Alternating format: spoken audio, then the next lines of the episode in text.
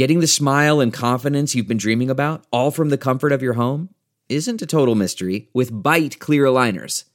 Just don't be surprised if all your friends start asking, What's your secret? Begin by ordering your at home impression kit today for only $14.95. Byte clear aligners are doctor directed and delivered to your door. Treatment costs thousands less than braces, plus, they offer flexible financing, accept eligible insurance, and you can pay with your HSA FSA. Get 80% off your impression kit when you use code WONDERY at Byte.com. That's B-Y-T-E dot com. Start your confidence journey today with Byte. How do you pass up the opportunity to spit blood in Joan Baez's face? Face, face, face.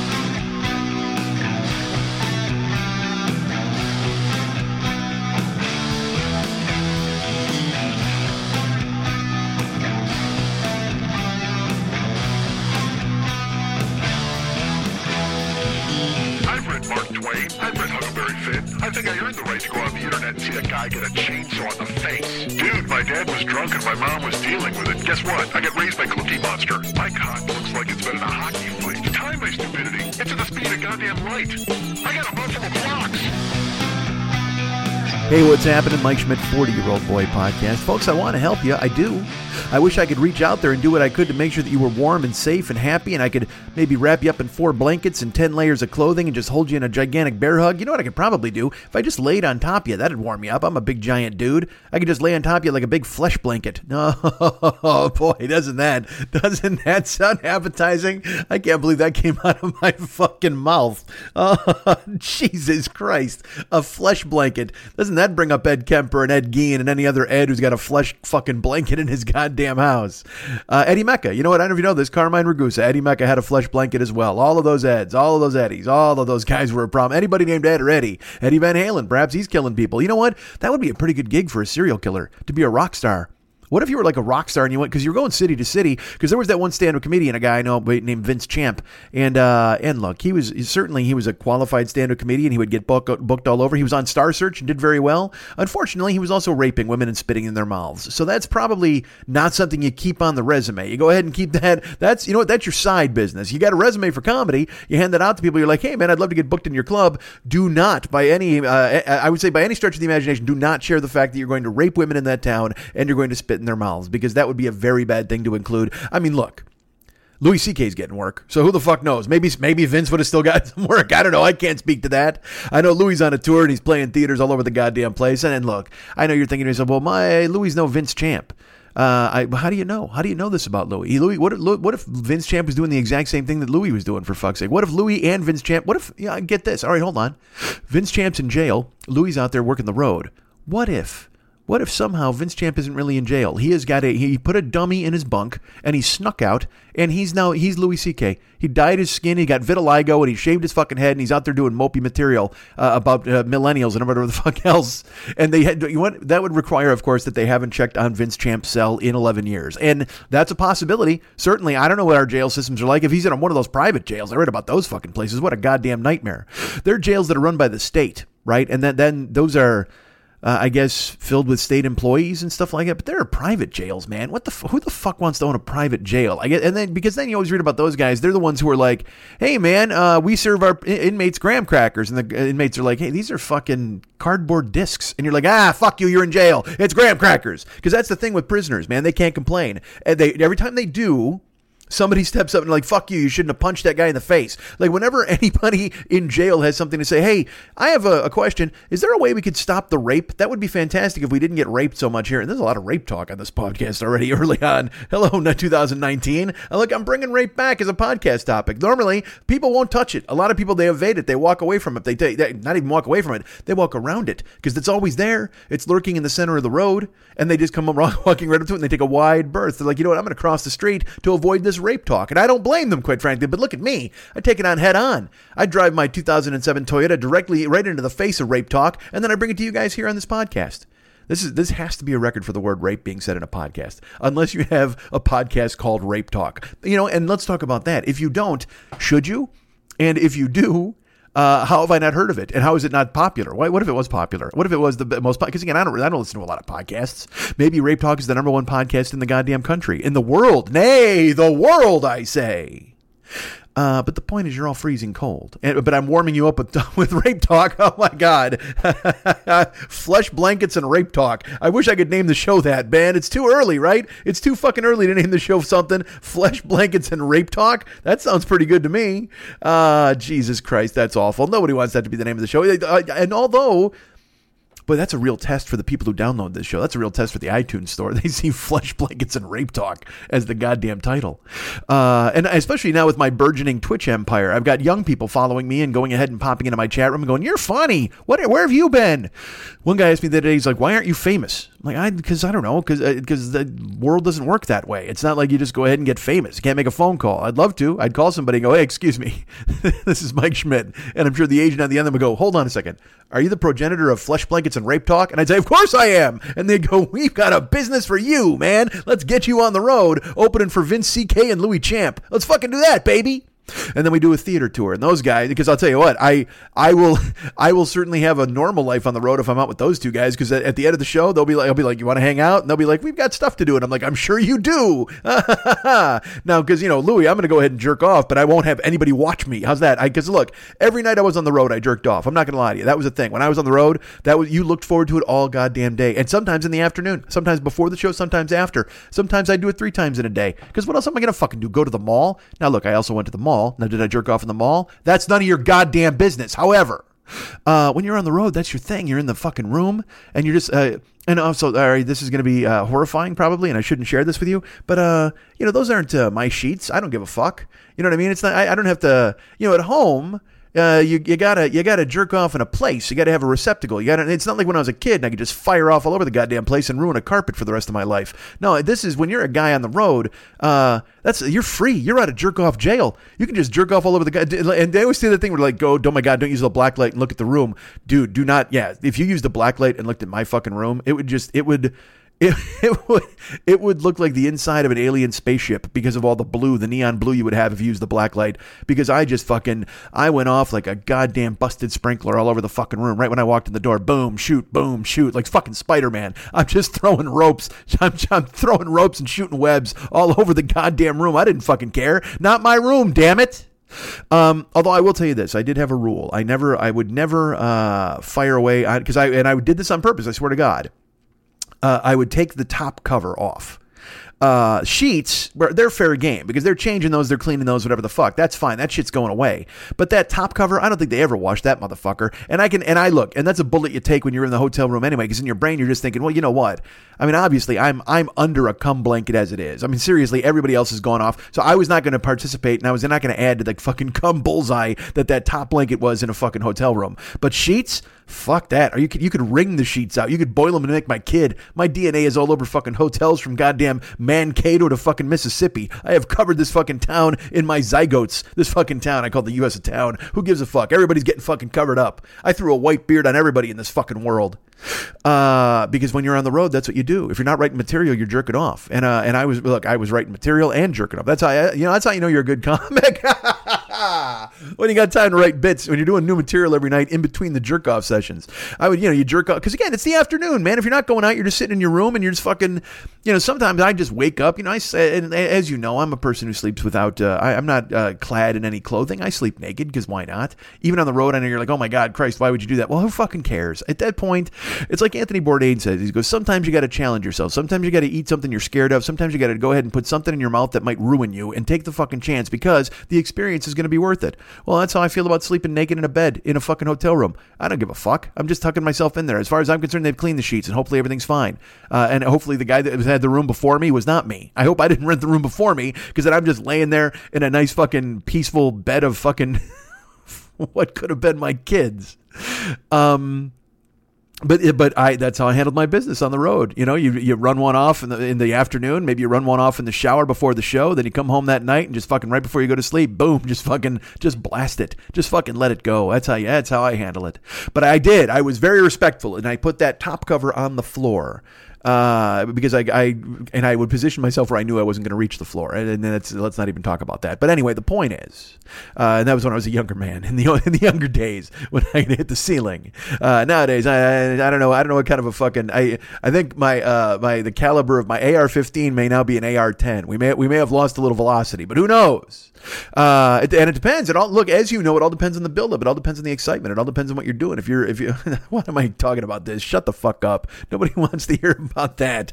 God damn, keep that to yourself. All right.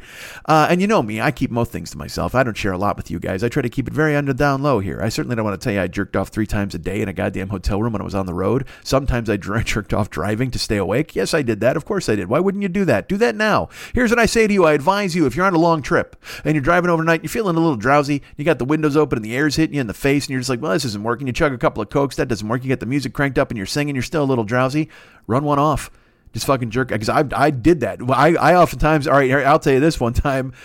I was driving and uh, and I, I had to go like it was like 300 miles overnight. All right, I was coming home from South Dakota. I was coming back to uh, to Illinois, and uh, and I I wound up. Look, I'm going to share this with you because we're all friends, and this is what a younger man did to stay awake on the road. Uh, I edged for like 100 miles. All right, and if you know what that is, uh, basically, I was, I was, uh, this is so awful. I can't believe I'm sharing this with you and I apologize. I don't fucking apologize. You've been here 12 years or 11 years, whatever the fuck. You know, I talk about this shit. Uh, I just, I jerked off for 100 miles, but never, never, uh, you know, never, n- never finished. Uh, I would get to the point and then I'd, I'd back off and I'd keep driving and then I'd keep driving because it's nighttime. So there's nobody else on the fucking road. Nobody's to look in. No trucker's to see me jerking off. Uh, and, and, I, you know, this is, I was this is what probably leads to a Vince Champ. He might be doing something like that. And then he goes, he's like, hey man, I got there's a house there that nobody can fucking see. Uh, and I'm not that guy. I didn't have that instinct, but I do keep myself awake. I would I edged for like it was like hundred miles, and I made sure in my brain I was like, all right, we got hundred miles to go, and I did. I edged for hundred miles, and then when I hit that hundred miles, I went into a fucking flying J, and uh, and then yeah, I, I won't lie to you, I went and finished in a goddamn in in the restroom because why not? Because I wasn't gonna look. I'm not gonna come in my car. What am I gonna do? Like I, my car's not a hotel room for fuck's sake. I might have slept in it, but I'm not gonna fucking do that. Look, I'll I'll ruin your fucking hotel room, but my car is come free. Uh, my come free anyway, as we talked about. Well, never mind. Go watch the Toronto show. Um, anyway, the point is, folks, uh, don't jerk off. Uh, unless you're on the road or in a hotel room or, or in your house. Then actually, always jerk off. I apologize. Let me go ahead and back up. I should say to you, always jerk off. And uh, and also, you're cold. I know you're freezing. My, I, I know I've warmed you up with jerk off talk right now. I've warmed you up and thought uh, you've thought to yourselves, well, fuck. I mean, that's because that you know what? Fuck that. That's a good way to stay warm. Lay in your house under four blankets and just fucking run it off. This is ladies and men. Just fucking get get your hand. Ladies, get a handful of yourself and just fucking roll it. And, or you got to look if you got a Hitachi magic wand, plug that motherfucker in. Sleep with it next to you. So you just wake up in the middle of the night cold, just grab it and just put it on. You know, I don't. Does that have a low setting? I don't even know if it does. I stepped on one at fucking Lily's house, and uh, and looked at them all oftentimes before, like going, hmm, is this a thing to get with somebody? You know, we were looking, and then we were like, eh. Um, it's such it's just such an industrial looking fucking tool the hitachi magic wand. It's like other shit that's like shaped like a cock. You're like all right well i can hide this in a bedside table or under a mattress or whatever. Hitachi magic wand you need a goddamn power bench. I mean you need, you need a garage with a fucking cabinet. I mean if you've got a sex toy that needs a holster and a cabinet eh, you, you might want to go ahead and think twice. You just get a banister and slide up and down it for fuck's sake. I mean and look i'm not just you know running down the hitachi magic wand. I, I from what i understand it is the premium sex toy, and it's the one you want because uh, it's got that big fucking knob at the end and stuff. But it also it's got that Louisville Slugger aspect to it. Like I, I think, look, if you're gonna buy a Hitachi Magic Wand, because I'll tell you, you get fleshlight. They got fleshlights of uh, of like women's uh, pussies, and then they got men's like the, the like the mold of their cock.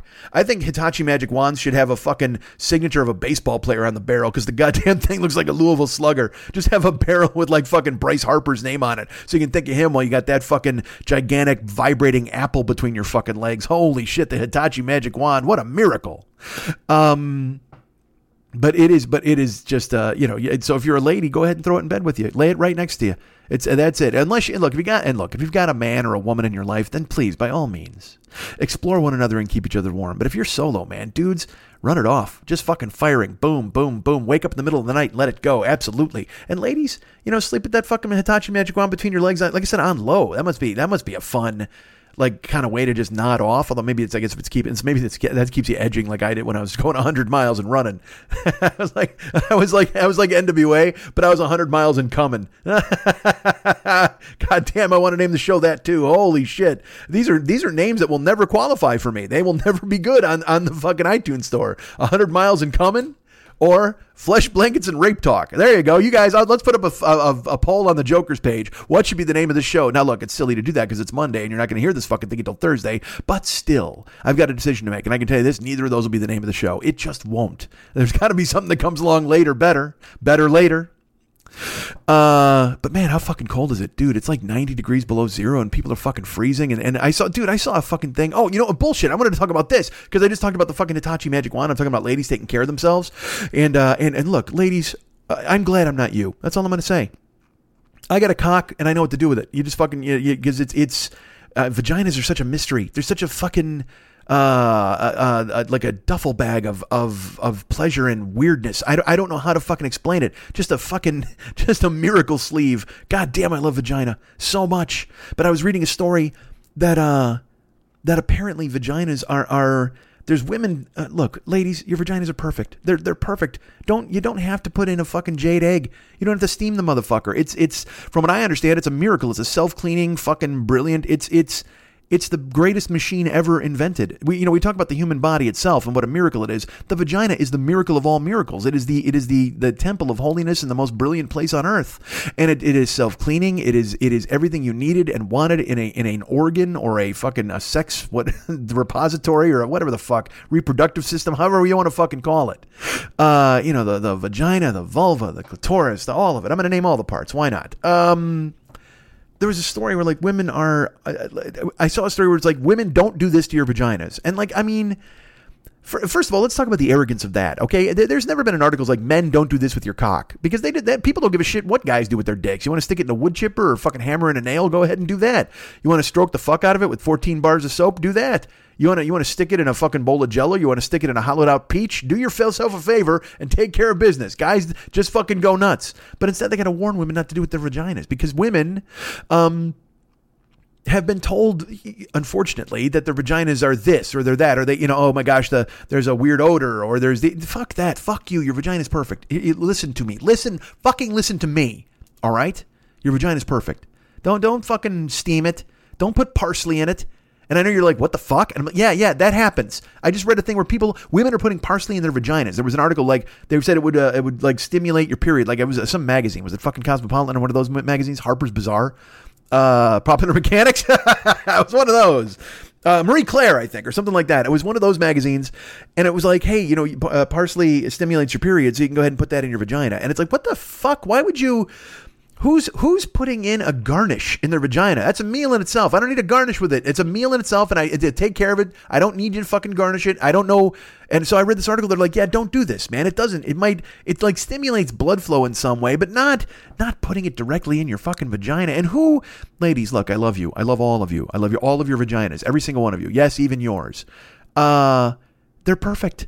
Don't don't put parsley in there. Don't don't let a man or anybody or a, a like a fucking magazine tell you trick you that you got to vajazzle it or whatever. It's fucking gold. Your your vagina is a goddamn gold mine, and I'm not being literally and figuratively. It's a gold mine. And oh, I know you're thinking yourself literally. Yeah, you know why? Because another thing you shouldn't put in your vagina is a glitter bomb. A fucking glitter bomb. Can you believe that people? And they were like, it's I guess it's a toy or like a little plastic thing, but it dissolves and it's a it's supposed to, it was like a sex thing. It was supposed to liven up your sex life. I don't look, man. If I'm down, if I'm if I'm in the vagina, if I've got vagina in my sights, if I'm pulling right up, if your vagina is in front of me like a painted on tunnel in a Wile E. Coyote cartoon, I'm gonna smash my face into it, and I don't fucking need any glitter to enhance the experience. It's just fucking happening, baby. I don't need I don't need to look like your fucking vagina threw up fruity pebbles. All right, we're in. I, I love your vagina the way it is, and I'm gonna do everything I can to make you feel fucking perfect. And you don't need fucking glitter glitter to enhance the experience. Your vagina is your vagina, and that's it. That's all. That's all I fucking need. God damn, I you know what? I drove 100 miles and coming thinking about your vagina edging and then went to a fly Flying J and ruined the place because I was excited about how perfect your vagina is. I didn't need glitter to complete the goddamn picture, ladies. Glitter and parsley. Who the fuck, man? Dude, get this. In this same article, they said women are rubbing Vicks Vapo Rub on their on their pussies because it was uh, it tingled and cleansed, and uh, and they said it masked odor. And again, I don't. There's no odor. There's no.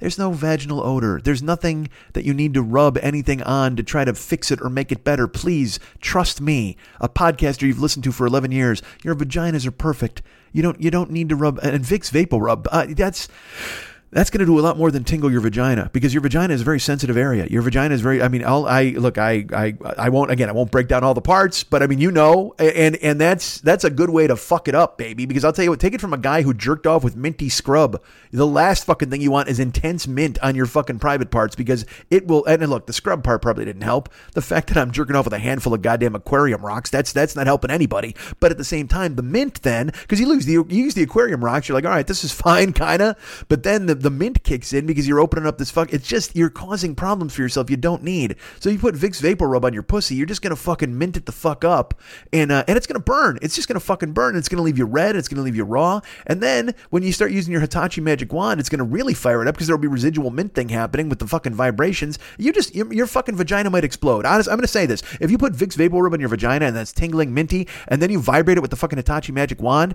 the whole thing might just open up like a corpse flower. And we don't want that to fucking happen. Just fucking let it be beautiful. Don't put any minty fucking Vicks Vapor Rub. I mean, look, I don't want Vicks Vapor Rub on my fucking chest. I can't imagine getting a handful of it and going to work on my crank. Because again, as I've mentioned before, I was an intense. I fucking jerked off with minty scrub, as you know, by year, whatever the fuck. And holy shit, I, I felt it for days fucking days. And I like mint. I like a minty face scrub and I like a minty shampoo. But as far as a, but a minty lube, fuck that. No, thank you. Not happening anymore ever again. Certainly tried it once, and there's nothing wrong with trying it once. I guess maybe there's something to be said for trying parsley and glitter bombs and Vicks Vapor Rub once. But I'm here to tell you, you don't have to. Don't do it because somebody told you to. If you're curious, put put whatever the fuck you want in your vagina a fucking eggplant, a goddamn bike chain. I don't give a fuck. Do whatever you want to do with it. If you're curious, if you think it'll work and make you happy and bring you pleasure, do whatever because you own it. That's yours. Fucking uh, and no patent pending, no fucking no ex, no exchange rates. You can't bring that back to the store. That's yours and it's yours forever. But don't fuck it up. That's my point. It's perfect. It's for you. And share it with whomever you want and have fun with it and make it fucking happy. And if you want to put Vicks Vapor on it, I guess you can. But I'm here to tell you, you don't have to. Don't let and look. I'll tell you. I know you didn't wake up this morning and go. I hope Mike gives me a pep talk about my vagina and how perfect it is because I am. I'm telling you right now, your vagina is perfect. Do not do anything to it. Don't don't let anybody tell you there's odor to mask or it needs to be cleaner or any of this bullshit. Uh, it's just it's a self cleaning organism and it's, it's I don't know if it's an organism. Don't fucking yell at me. I'm not a scientist, but it's a self cleaning temple. It's brilliant. It's perfect, and I, I want to live in it forever. Your vaginas are all perfect. Stop. Stop.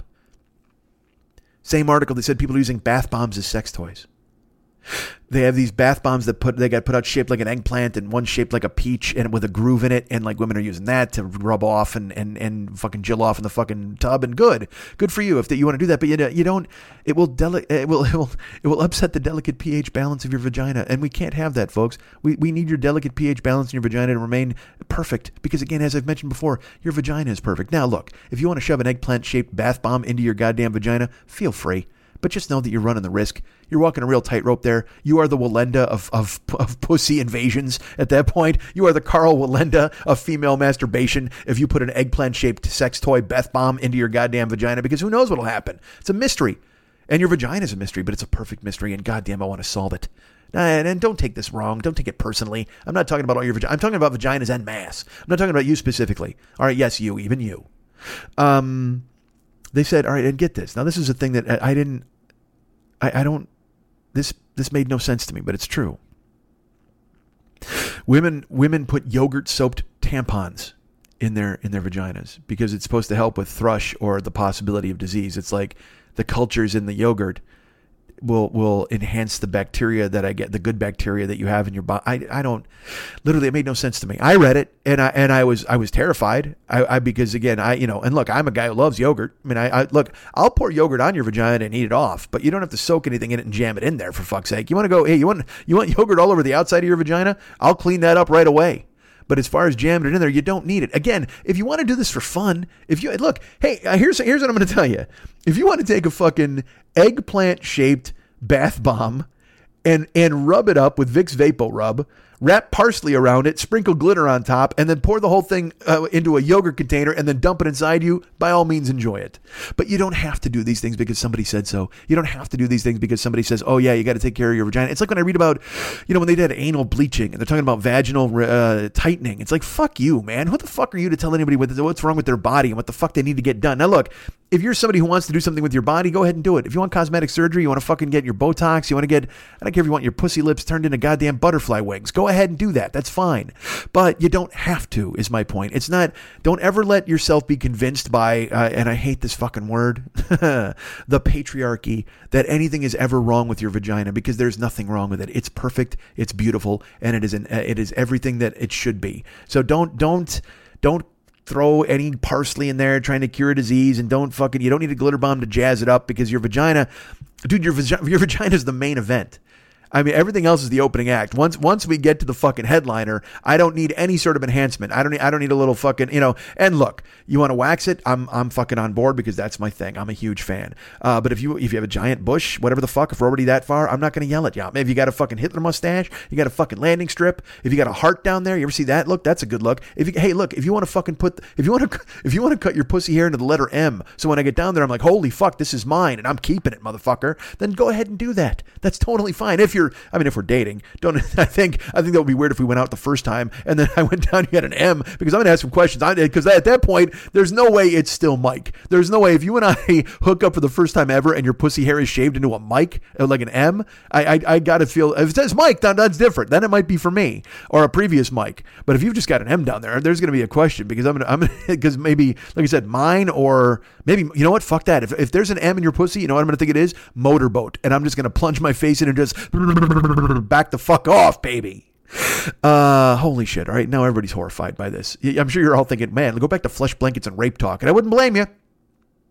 Uh, your your vaginas are perfect. Don't, and that should be the name of the show. Your vaginas are perfect. Don't don't do anything to them that you shouldn't do, or or uh, do whatever. Have fun and do whatever you want to do, but don't do things that people tell you you need to have to do, because they're fucking gorgeous and perfect the way they are and uh, and I really felt like I needed to bring this message to you because I hi I I'm uh, and again Lily if Lily was here she speaks for the vaginas. She's the Lilacs. She would be here whispering this all day to you probably. I would hope she would uh, approve of the things that I said. I don't know. I have no idea.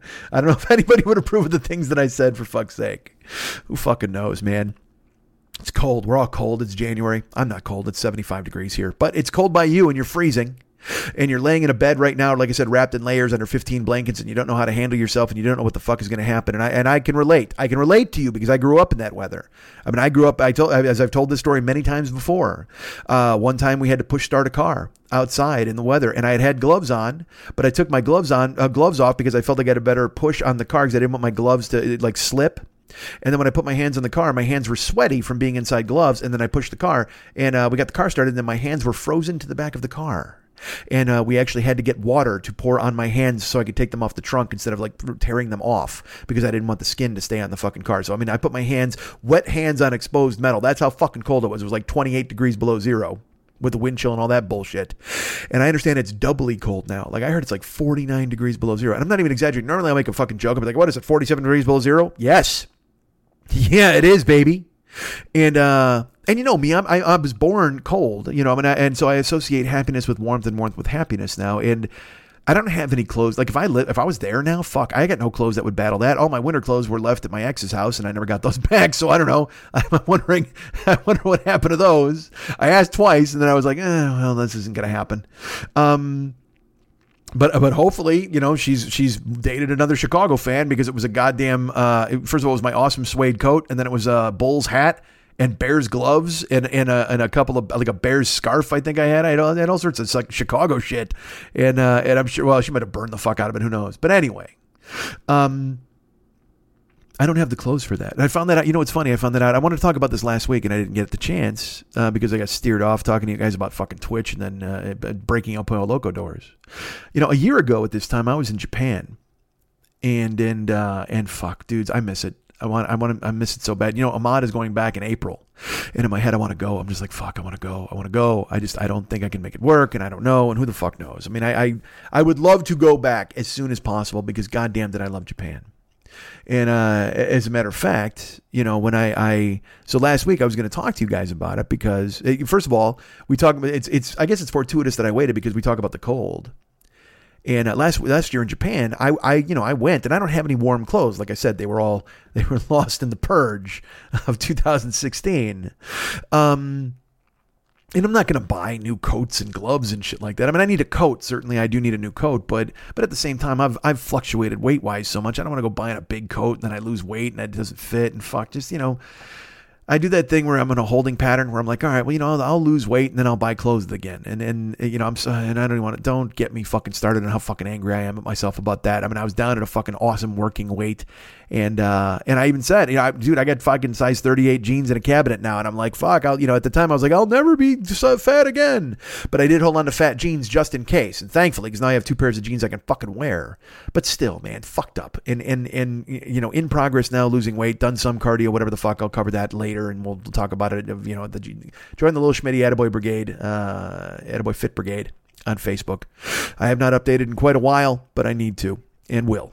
Uh, but I mean, there's so much I got to do, and it's so it's so dumb. I mean, I just I need to get so much better at using my time. You know, I have I've turned a corner here in January, and I want to do things again. Mondays podcast days. We're working on Monday. We're recording, which is fun, and then I'm twitching the rest of the days. It's that thing where I have to quit acting like when I finish twitching, my workday is done. I mean, I got so much other shit I got to do, and and it's you know, it's that easy thing to go ah and walk away and sit down, man, and and and it's it's a thing. It's a process. So I'm, I'm I'm in the middle of fixing it. So that and the fitness stuff. I'm still lifting. I lift three times a week. I got to work in the cardio. Want to start cooking. All of that shit. But I'll cover that another time. Uh, but I talk about not having any warm clothes. We went to Japan last year and I packed. I thought appropriately because when I went to Kuwait those two times, you know, it's fucking. I went the one time in the summer. It was 128 degrees. So I mean, fuck, whatever I wore was going to be fine. But then in January when I went uh, a couple years ago you know, it was still 80 degrees. So I'm still fine. Again, whatever clothes I bring from California, I looked, I was fine. Well, I didn't even check Japan's weather when I went. I wasn't even, I didn't know what the fuck it was because it's just Japan. I was just so excited to go. I guess I should have. And it wouldn't have mattered anyway because it's not like I had any warm clothes, but I brought some hoodies. Uh, brought a couple of flannel shirts as I yawn. And, uh, and then I get to fucking Japan and it's, look, it's not freezing when I get there. It's 45 degrees.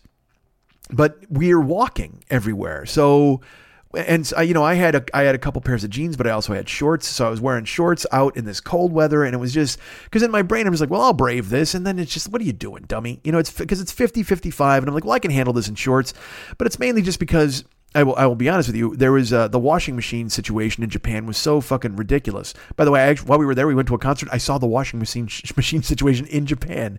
They were fantastic. Um, my lip is fucked up. You know, I don't, I don't know. It's funny. I talk about how cold it is by you guys. I have like a like my it's dry here in California. Even though it's warm, it's really dry. And I sleep with Carmex on. I told you that because look, I have to keep my lips very soft and kissable for all of you.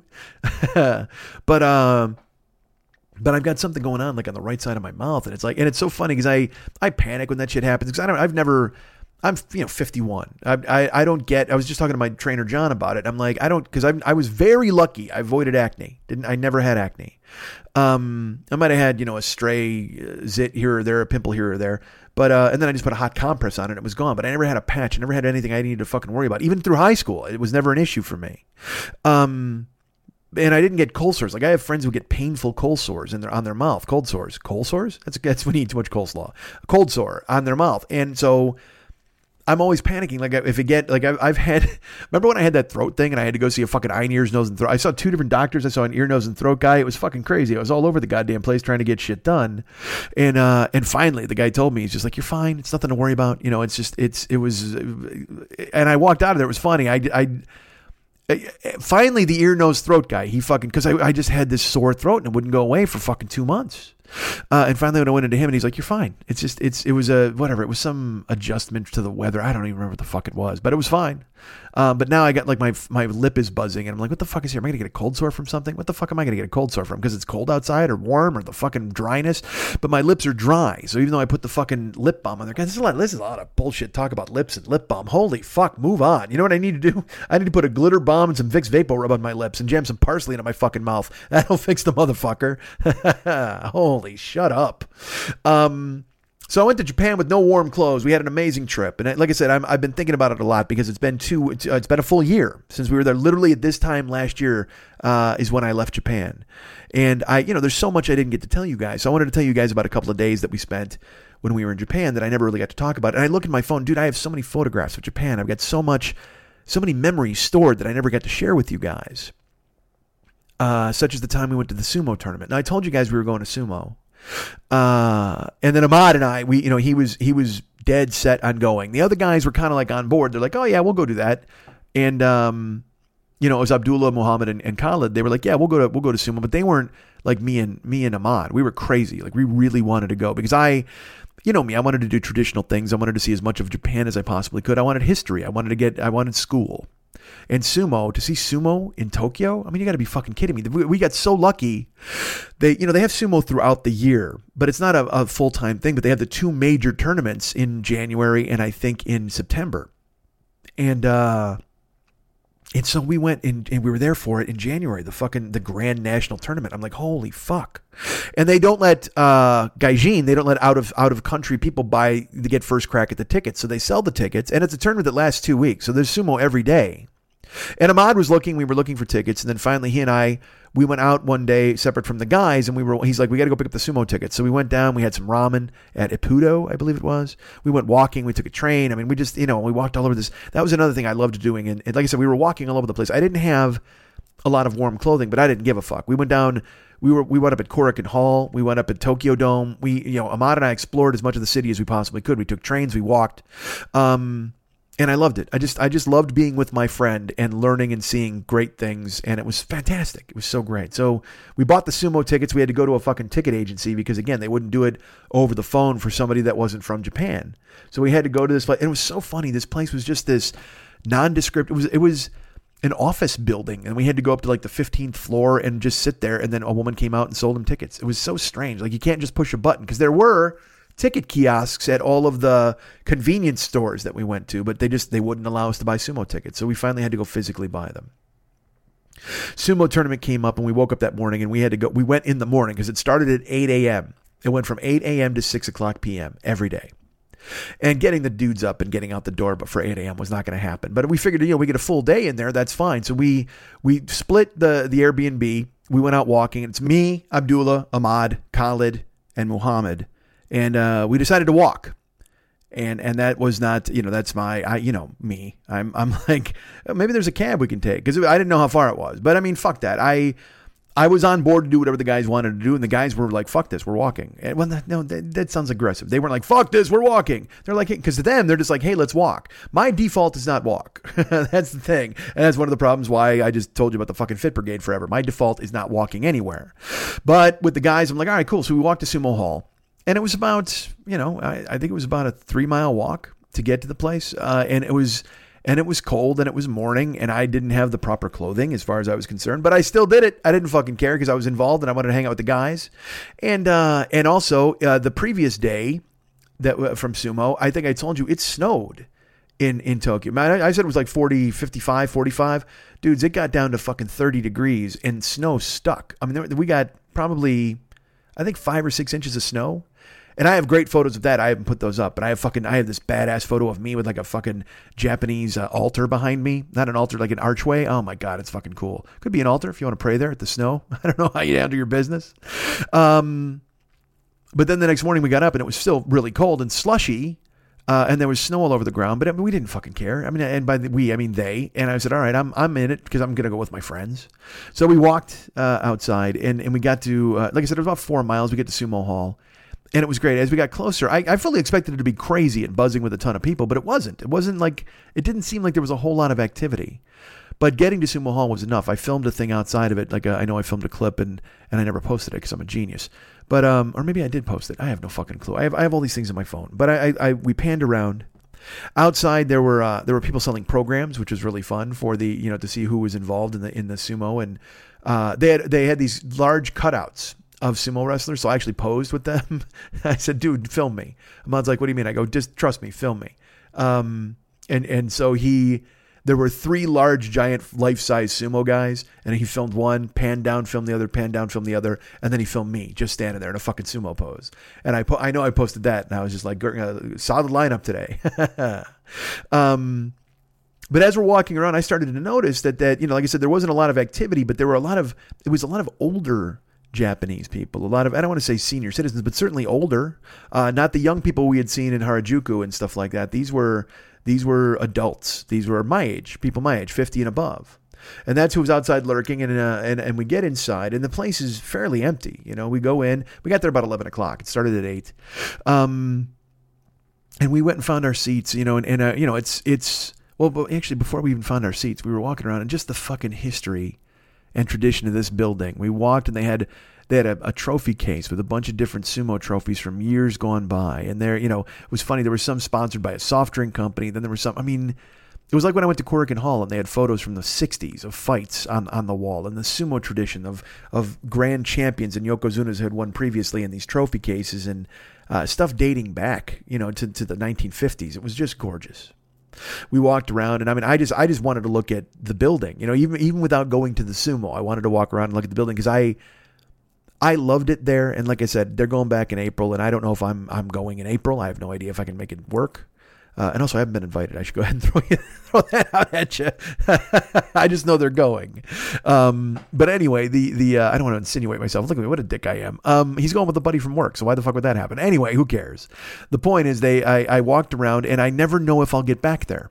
Like I fully plan on it in my lifetime, but I don't know if I'll go back. So I wanted to soak up every corner of Sumo Hall. So we walked around, we looked at all the displays, we saw there were tapestries on the wall, there were murals, paintings of uh, of champions from from the past, and I've you know I got pictures, I filmed as much as I could, and and then finally you know all the guys we went and we found our seats, and. uh there was nobody there. I mean, the, the place was probably one tenth full. I don't know what it holds, but we were there so early, and it was so. We, I realized that it was the younger uh, sumo people. As we got the, we, you know, we wound up getting the programs, and me and Ahmad were looking at them. And I will tell you this: Khalid, uh, uh Khalid, Mohammed, and Abdullah, Abdullah, they they uh, they went because they were like, okay, sumo might be a fun thing.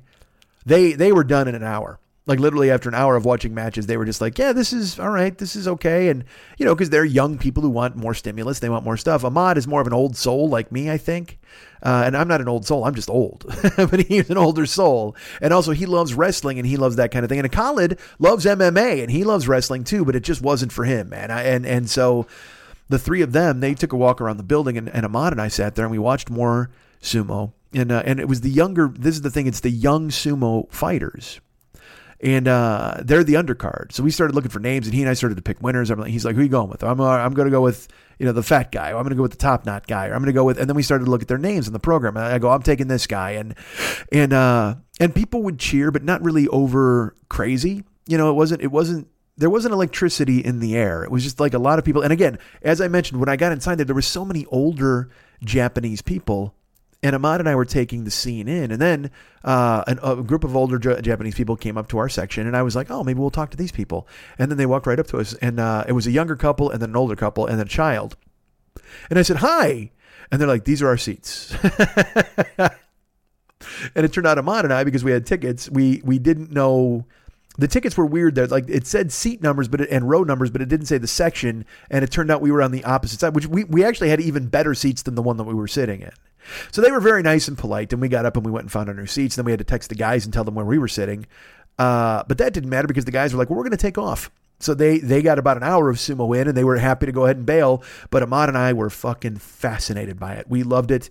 And and as the day went on, more and more people were arriving and and also like I said, there were really older people there during the during the, and also that you know that we were in the seats up top in in the in the up top of Sumo Hall, but down below there were these I, I guess what would be the equivalent of luxury boxes. You you didn't have chairs. You sat on the floor, and there were pillows, and you you got to sit in these boxes around where the you know the larger sumo area was. And there were certainly chairs, but then there were these places where people could sprawl and recline, and older people would go down there. And there was food. We went and got sushi there, of course, because what the fuck? Why not? We actually went and walked. This is beautiful. We walked through the fucking hallway, and you know me, I'm a fucking goof. And there was a mascot, and he was like a big he was just a big yellow fucking dude. It was like it was like if a goldfish cracker was a giant guy, or or a goldfish or a, a Tweety bird, whatever the fuck. But he was in a sumo. You know, the whole outfit also had a sumo diaper. So I walk up to him, and you know me, I'm, I always ask mascots to beat me up because I think it's fucking hilarious. I you know I have photos from a hockey game of me in a hockey fight with a mascot. I don't think I've ever put those up. When I was with Jill once, we went to a hockey game, and I, t- I told the hockey guy, I, the the mascot, I'm like, dude, do me a favor, just grab me like we're in a fight, and he did. He was fucking into it. So. uh in Japan, I go up to the fucking mascot and I and I, I go, hey, uh, you know, can can we do this where like you're you're sumoing me? Because I don't know what the fuck to say. What like what else am I gonna do? And um, he's a Japanese guy in the fucking suit. Like he has no idea what the fuck I'm saying. So I'm like, no, can you? And I look in the little eye. You know, you can see through the eye, and there's a head in there. And I'm like, can you can you choke me? and he's he's looking at me like I don't he doesn't understand what I'm saying. And then I put my hands on my neck like choke, like like a fight. Can you fight me?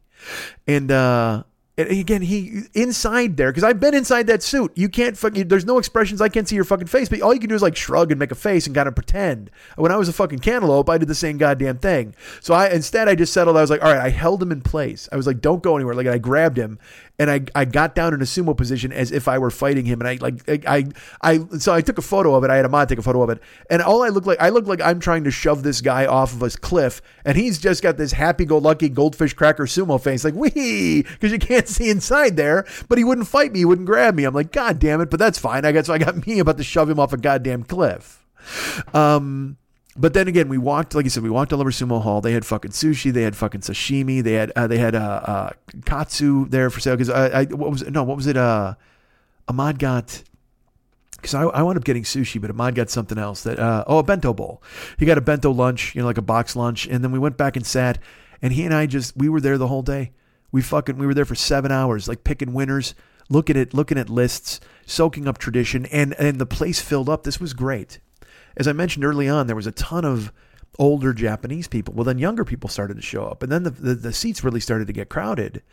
And then by the time it got to be three o'clock, three thirty, four o'clock, the place filled up. And now it's filled up with people who know the names of the fighters. So we, you know, that's the deal is we we had the the list, so we don't know anybody. We're just picking guys blind, and it's all these young dudes. But then the later in the day, that's when the fucking headliners. That's when the guys that people know that are actually in the sumo league, actual fighters. And there could be dudes who are like one in six because it had their record two and seven, or guys that are like nine and zero in the tournament, shit like that. And they would say what they had done the previous day on the sheet, and and we so we had to, you know, Ahmad is looking on the internet too to see who had lost and who had won and who was what ranking guys were. It was, dude, it was so fun. It was fantastic because again, Ahmad was really into it. Like if we're just there and you're just like whatever, you know, like uh, because I understand why Khalid and, and Muhammad and Abdullah bailed because it wasn't for them. But Ahmad is just like me. Like he wants the minutia. He wants to fucking get involved. He wants to know who's fighting and why and who they are and if there's you know uh, the the, the leagues and the the records and goddamn it was fantastic.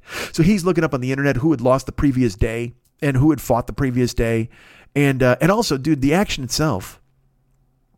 You know I I have videos. I took I videoed every match that we saw. Dude, that you have no idea because everybody makes fun of sumo. All right, big fat guys in diapers, whatever the fuck you want to call it, that big thong, whatever. But dude, that thing they're fighting on, they're on a raised pedestal, uh, and all around there in the front row, there's judges, and they these this is this wise council of sumo judges. So they have to rule whenever there's any sort of question mark or any sort of possibility that somebody violated a rule or stepped out of bounds or uh, any any question at all. These guys in this ceremonial garb would put their heads together and and have a, a real true discussion. It was almost like you know in the NFL they go into that little hood and they fucking look at the replay. Well these these dudes were just like the fucking the the they were deciding whether whenever they would meet, it looked like they were deciding whether to send one of the sumo wrestlers into the Phantom Zone. Does that make sense? They were just these very official looking guys in this official garb, and they would get together to talk and decide, and and uh, and then they'd have to give a decision sometimes and, and talk about well we did this, but and they didn't talk on the microphone, but there was a there was a you know an announcer. And then they would do these uh, ceremonial. Uh, oh my God, the ceremony! I can't. The pageant, the uh, pageantry, and the ceremony. All the fighters would come out in you know full garb, and uh, and they would march in a circle and then they would surround everybody in the square and then there were advertisers that would march out with these advertising banners periodically in between fights. And there was gamesmanship too dudes. Like the sumo dudes would get in the ring and they'd face one another. They'd get into the position where they were going to smash into one another and a guy would walk away. And and the crowd would go oh, whoa, like because they recognized what it was. And again, we were learning the nuances as it went along. And dudes would grab that salt and throw it over because that was for luck. They'd throw it over their shoulders, whatever. They'd also rub it into their fucking hands. And there was powder. And they would come to the center, and these two dudes would just stare at each other. And you'd see dudes. You would have big, gigantic, fat dudes, and then dudes who were just big. And in your mind, you're just like, well, this big guy's going to crush the fuck out of him. Well, no, man. Technique is so big. Footwork is so important. And also being able to dodge and duck and speed. Speed really in sumo, because these big guys are moving fucking crazy fast. And so a little guy, you would think, well, he can outspeed him. He can do it. No, fucking these big dudes are like lightning half the fucking time.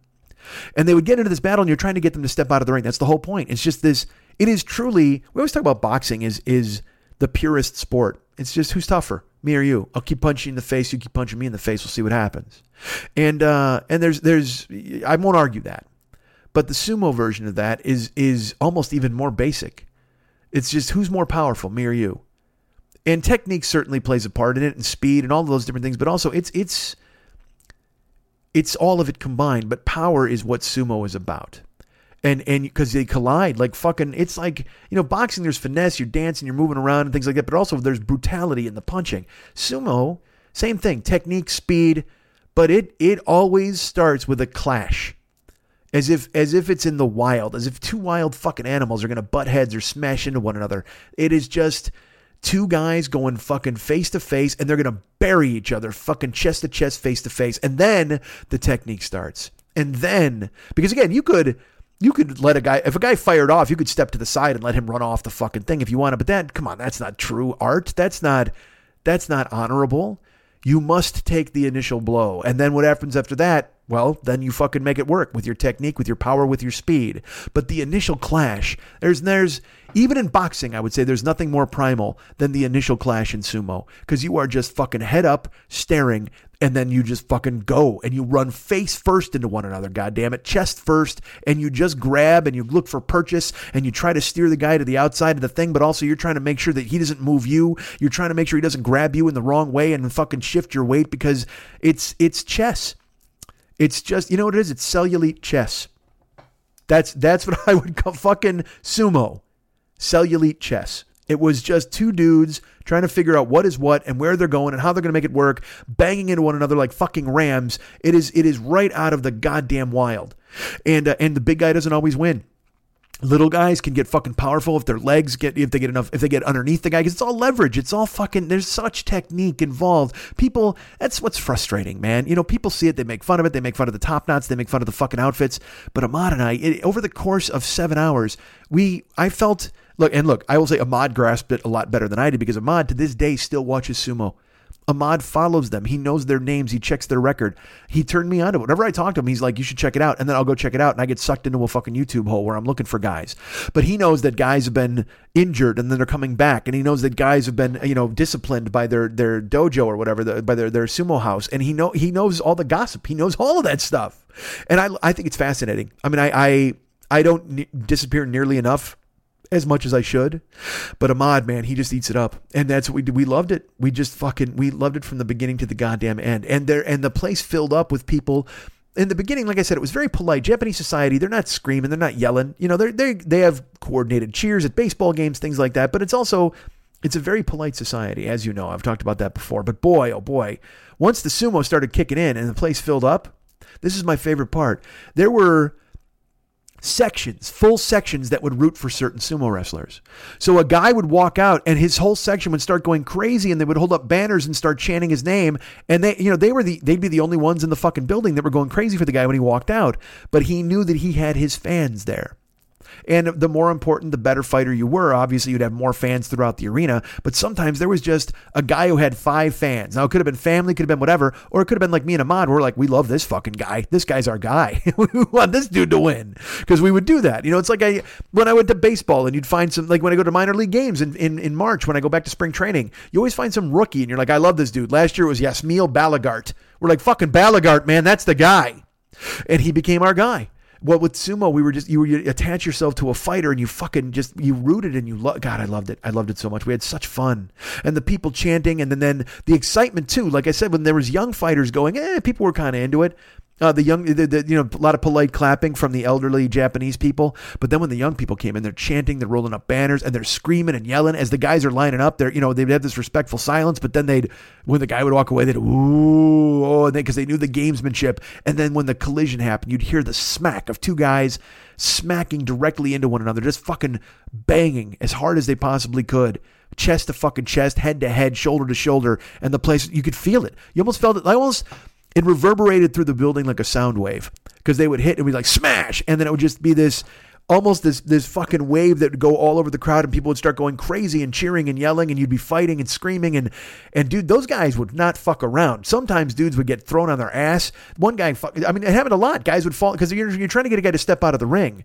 Well sumo can be inherently violent. You know you're fucking smacking guys in the head and trying to grab them and maneuver them and push them and stuff. And when you fall off that thing you know if you look at the raised platform i'll put up photos or i'll put up videos. That's cement people think they're fighting in sand or whatever. Dude, it's the think about this. If you had nothing on, you had nothing on but like a thong, and you had to wrestle somebody on fucking cement barefoot, and then you the whole goal was to push them off this basically what looks like a two foot high, three foot high platform onto the floor. That's some dangerous shit. And you're not wearing any fucking clothes to cushion the blow. Holy fuck, man. It is, there's injuries. Guys, you know, you got to figure guys breaking toes, breaking fingers, and fucking getting all scraped up. And Ahmad tells me all the time about these injuries. And then we, so then finally, the, the last match of the night, a guy came out and he was, uh, we got to see a Yokozuna fight.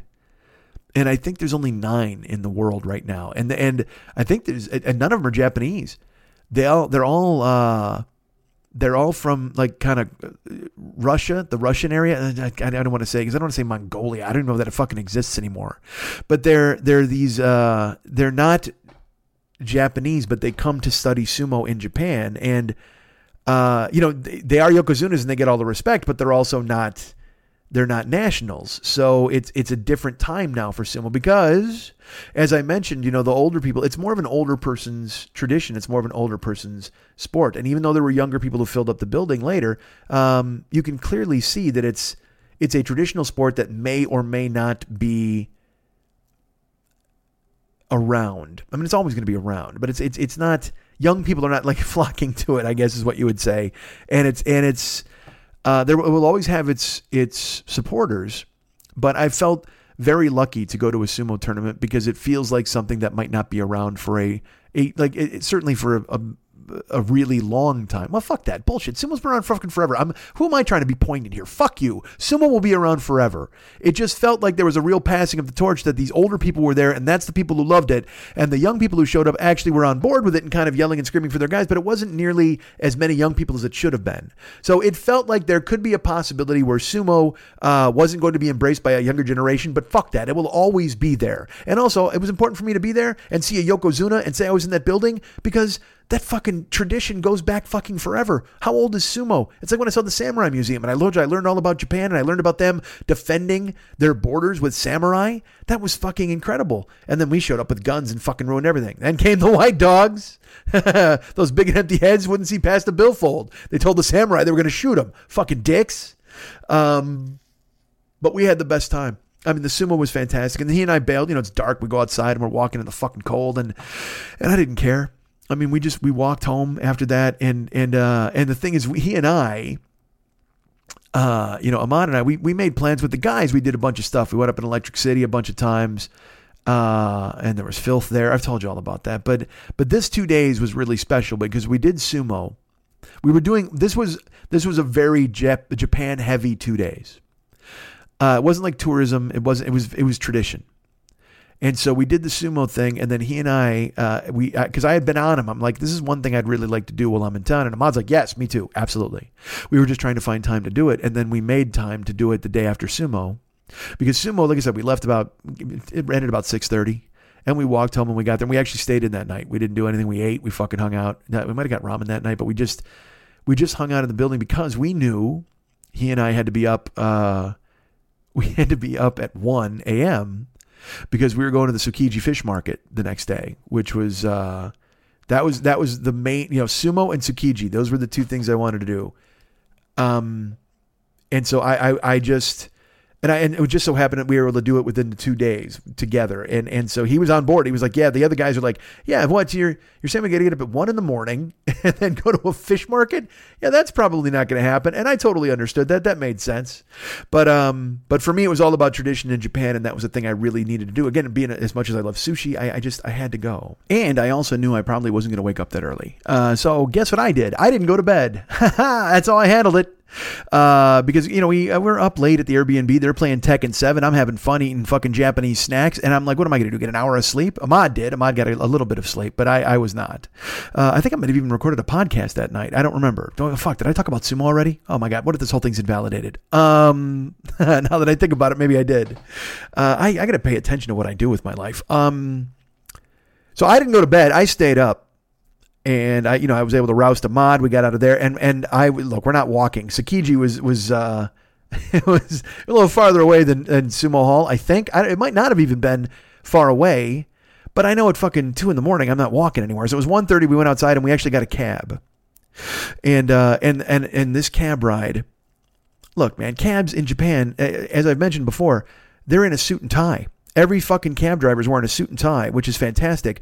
But also, they're in the wrong seat. Like the, the steering wheel, they're they're they're like a fucking old spy movie. They're they're steering wheels on the passenger side.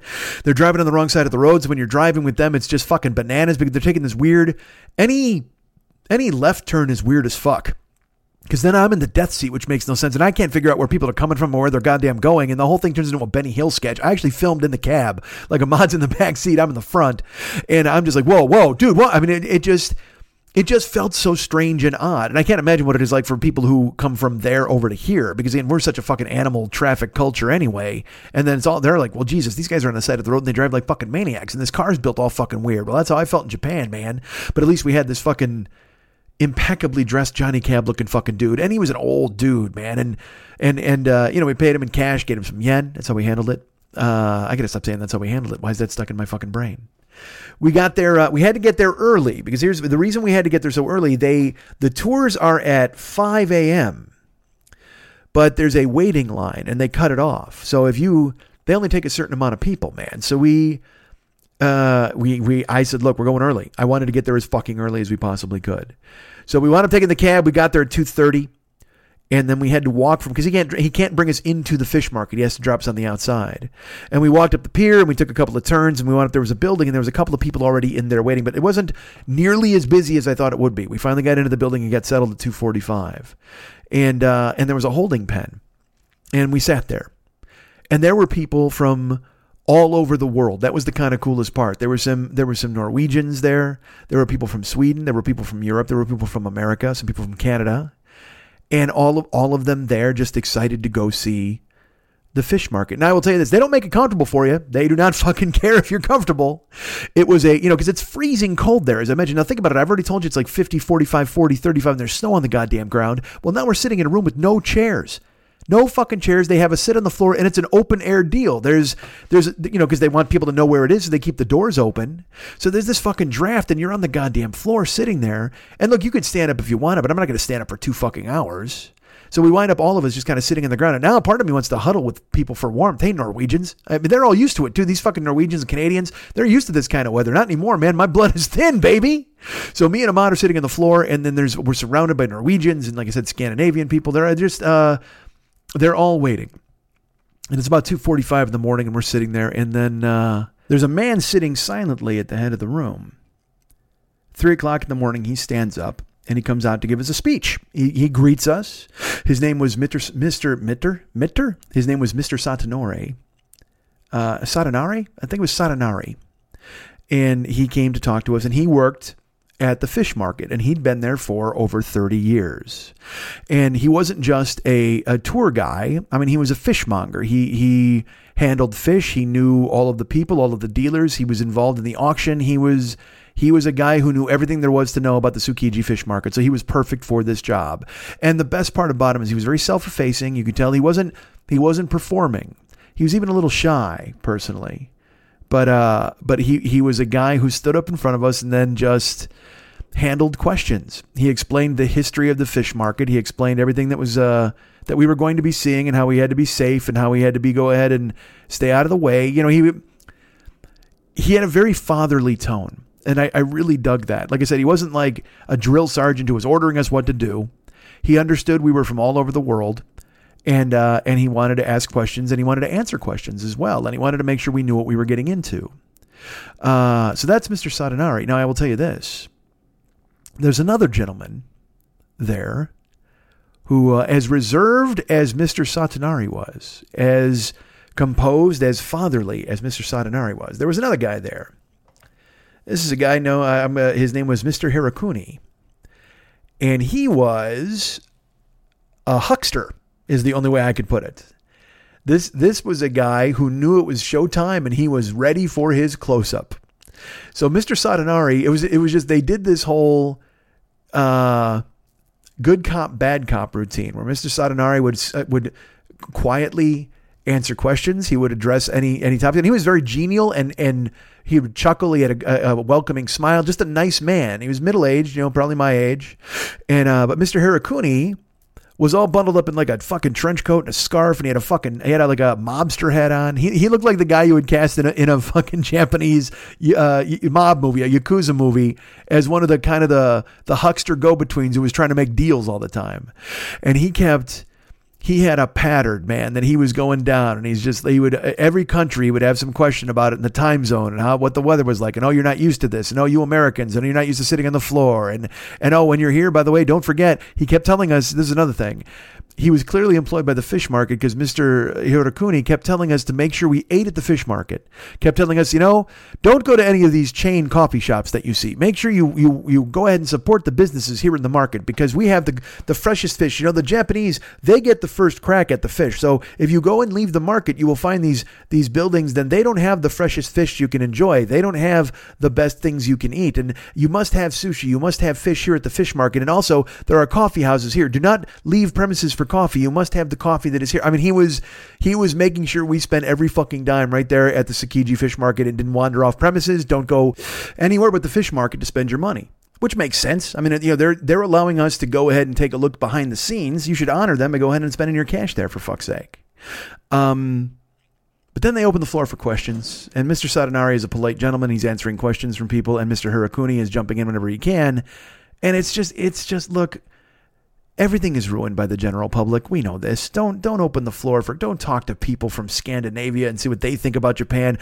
There were of course there's people who would ask questions about uh, sustainability and and you know fishing too much and then people are talking about dolphins and whales and are we worried that we're going to run out of fish and are we overfishing? And I'm like, dude, what are you are you, you're here literally to see tuna get cut into pieces. How the fuck are you going to be Mr. Concern for the fucking fish and the overfishing and the and and and Mr. Sadanari was eh, eh, unalteringly polite. I mean, he he was just so he answered every question. He did it very nicely, but at the same time, you could see even Mr. Hirakuni was just, he would he would jump in and give some song and dance bullshit about well you know you don't know what you don't understand is you know Japanese people this has been our our uh, for years and decades and centuries in our blood and this is what we do is we fish and he would try to spin it in, in that light but Mr. Sadanari would answer things with a with a pleasant face but but don't ask fucking questions about overfishing and sustainability and farming. And I mean, we, nobody gives a shit about that. Go take your agenda somewhere else. I'm here to see some fucking fish get chopped up. That's it. I want to see, I want to see shit get turned into poke. That's why I'm here. I want to see a fish get its head sawn off, and I want to see guys with grappling hooks bidding on goddamn giant fish. Who the fuck do you think you are? You come in here and fucking well. And here's the best part they would ask him questions about the conditions of tuna or or the uh, the overfishing and the fishermen and how they handle their business. And Mr. Sadanari would patiently listen and he would answer their question.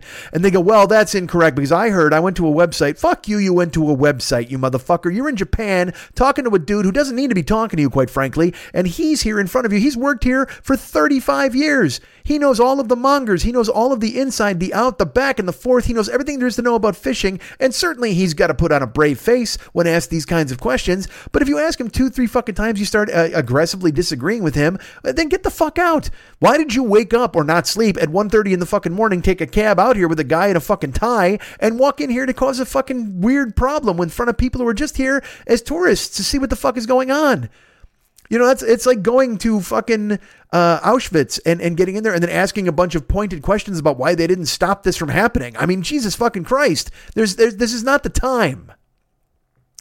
Uh, and and you know what? They were they were polite, exceedingly polite, and they answered the questions. Mr. Sadanari, Mr. Harakuni put on a fucking tap dance. He did his thing, and like I said, though, I saw I was I kept looking at him out. I'm like, this fucking guy, this this dude is just gonna like you watch your wallet around this cat. You know, you could just tell that he had that fucking showman's Barker attitude, and he was gonna get your money one way or the other because he's like, yeah, plenty of restaurants, but my particular favorite, and he's telling you where to go and what to do, and it just he he was definitely in your pocket. He was trying to live there and uh, and we sat on the floor and we shivered in the cold and we listened to people ask dumb questions and we watched two gentlemen with two completely different approaches answer those questions and and man did I I just I looked at Ahmad I go I love this guy Mr. Sadanari because again he was just he was very classy and dignified and I, I appreciated that and again very fatherly very genial so we sat there for two hours two and a half hours you know, finally it was it was five fifteen, I believe it was five o'clock, and we thought we were going in at five, and it got to be a little bit later. It was like five oh five, five ten, and they're like, all right, everybody line up. There's two different groups. You're the A group, the B group. We'll bring you in, and uh, you observe, and we're going to bring you to this. You, they're like, don't touch anything, don't wander away from the tour, because you can get hurt here, and uh, because it's pitch black and there are people working. This is not an amusement park. You know, again, Mr. Sadanari made it very clear. This is not an amusement park. Uh, and it's a privilege for you to be able to go in and observe this. Like the Japanese and the fish market certainly understood the appeal of letting people go in to look. Because, uh, you know, you got to buy tickets to go ahead and check out the fish market, the tour. But at the same time, man, um, you know, these people are trying to fucking work. Don't get in their way. And don't start shouting about tunas, whatever the fuck your plan was. Who cares, motherfucker? Nobody gives a shit. Um, so we stand up and uh, they start to parcel the group out. And I look at Ahmad. I'm like, oh, fuck, man. I don't, you know, because uh, I didn't know what the group leaders were going to be like, and I didn't want to have to deal with fucking Hirakuni the whole fucking time. If, if Sadanari was going to take a group, I wanted to go in his group. Uh, and Ahmad looks at me and he goes, "What's wrong, man? You don't like the tuna boss?" And I, dude, I just fucking looked at him, and it was, it, dude, it was like a firework went off. It was like a fucking twenty-one gun salute because this was the literally, you could not think of a more perfect description of Mister Hirakuni than fucking tuna boss fucking I, I mean I just I was just like dude tuna boss is gorgeous. And Ahmad laughed I'm like dude that is fucking perfect. That's exactly who he is. Because he had that like I said he had that kind of mob vibe and he also had this fucking weird this coat pulled up around his neck and the fucking hat on. He just he just looked like a guy who had fucking ulterior motives and four different plans for schemes or whatever the fuck. And uh tuna boss Holy fuck. So now, so then that was it. Hirakuni was tuna boss from that point on. Where's the fucking tuna boss? Where'd tuna boss go? Goddamn motherfucking tuna boss in the house. So we line up to go out. And it turns out that they're not in charge of the tours. Like we all just go as, as like, uh, you know, with, with Mr. Sadanari and we just walk out. And dudes, we walk into this fish market and it is pitch black. There's lights, there's there's hanging lamps. And the whole place, of course, it smells just of seafood, of fish. And there is this never ending group of people on forklifts and scooters and wagons driving by. And they are, you know, they're just like eh, barking, hi, hi. They're barking at us to get out of the fucking way. And and the thing is, you can't get separated. We had to go up. And, and also, it was like we were sneaking around the premises. It wasn't like a straight line to a building. We had to walk up to a checkpoint and stop. And everybody stood there while forklifts went by. And then we had to sneak over to the next one. And whenever there was, you know, they didn't stop for us. There was not a stop sign. There was not like, oh, absolutely, we're glad to have you guys here. Bullshit. We went when we could. And we all had to move as a group and we all had to stop as a group group. You know, there wasn't it couldn't get separated. We had to move. And, and, it's funny, I've been playing this game on Twitch where you got to sneak around. That's what it was like. We were sneaking around the fish market just hoping to get a glimpse while these other people tried to just do their fucking jobs. They're trying to make a living. And looking at us because we, we could not be more of a nuisance. Literally just fucking a pile of gaijin coming in and observing their fucking job just because we think it's fun. And they're like, fuck you, we're working here, man. We're trying to make all the fucking money in the world. And, uh, and the whole thing was we were there to see the auction. We wanted to see the goddamn auction. So we're walking through. And I'll tell you this there's mountains of fucking styrofoam too. I, I don't I don't know what kind of a planet killer the Tsukiji fish market must be, but there was piles of fucking styrofoam and plastic and boxes and and just just you could just see, you know, you want to talk about overfishing, fuck that. They're gonna kill the ozone before they wind up killing the fucking fish in the sea because they have ruined everything with plastic and styrofoam, baby.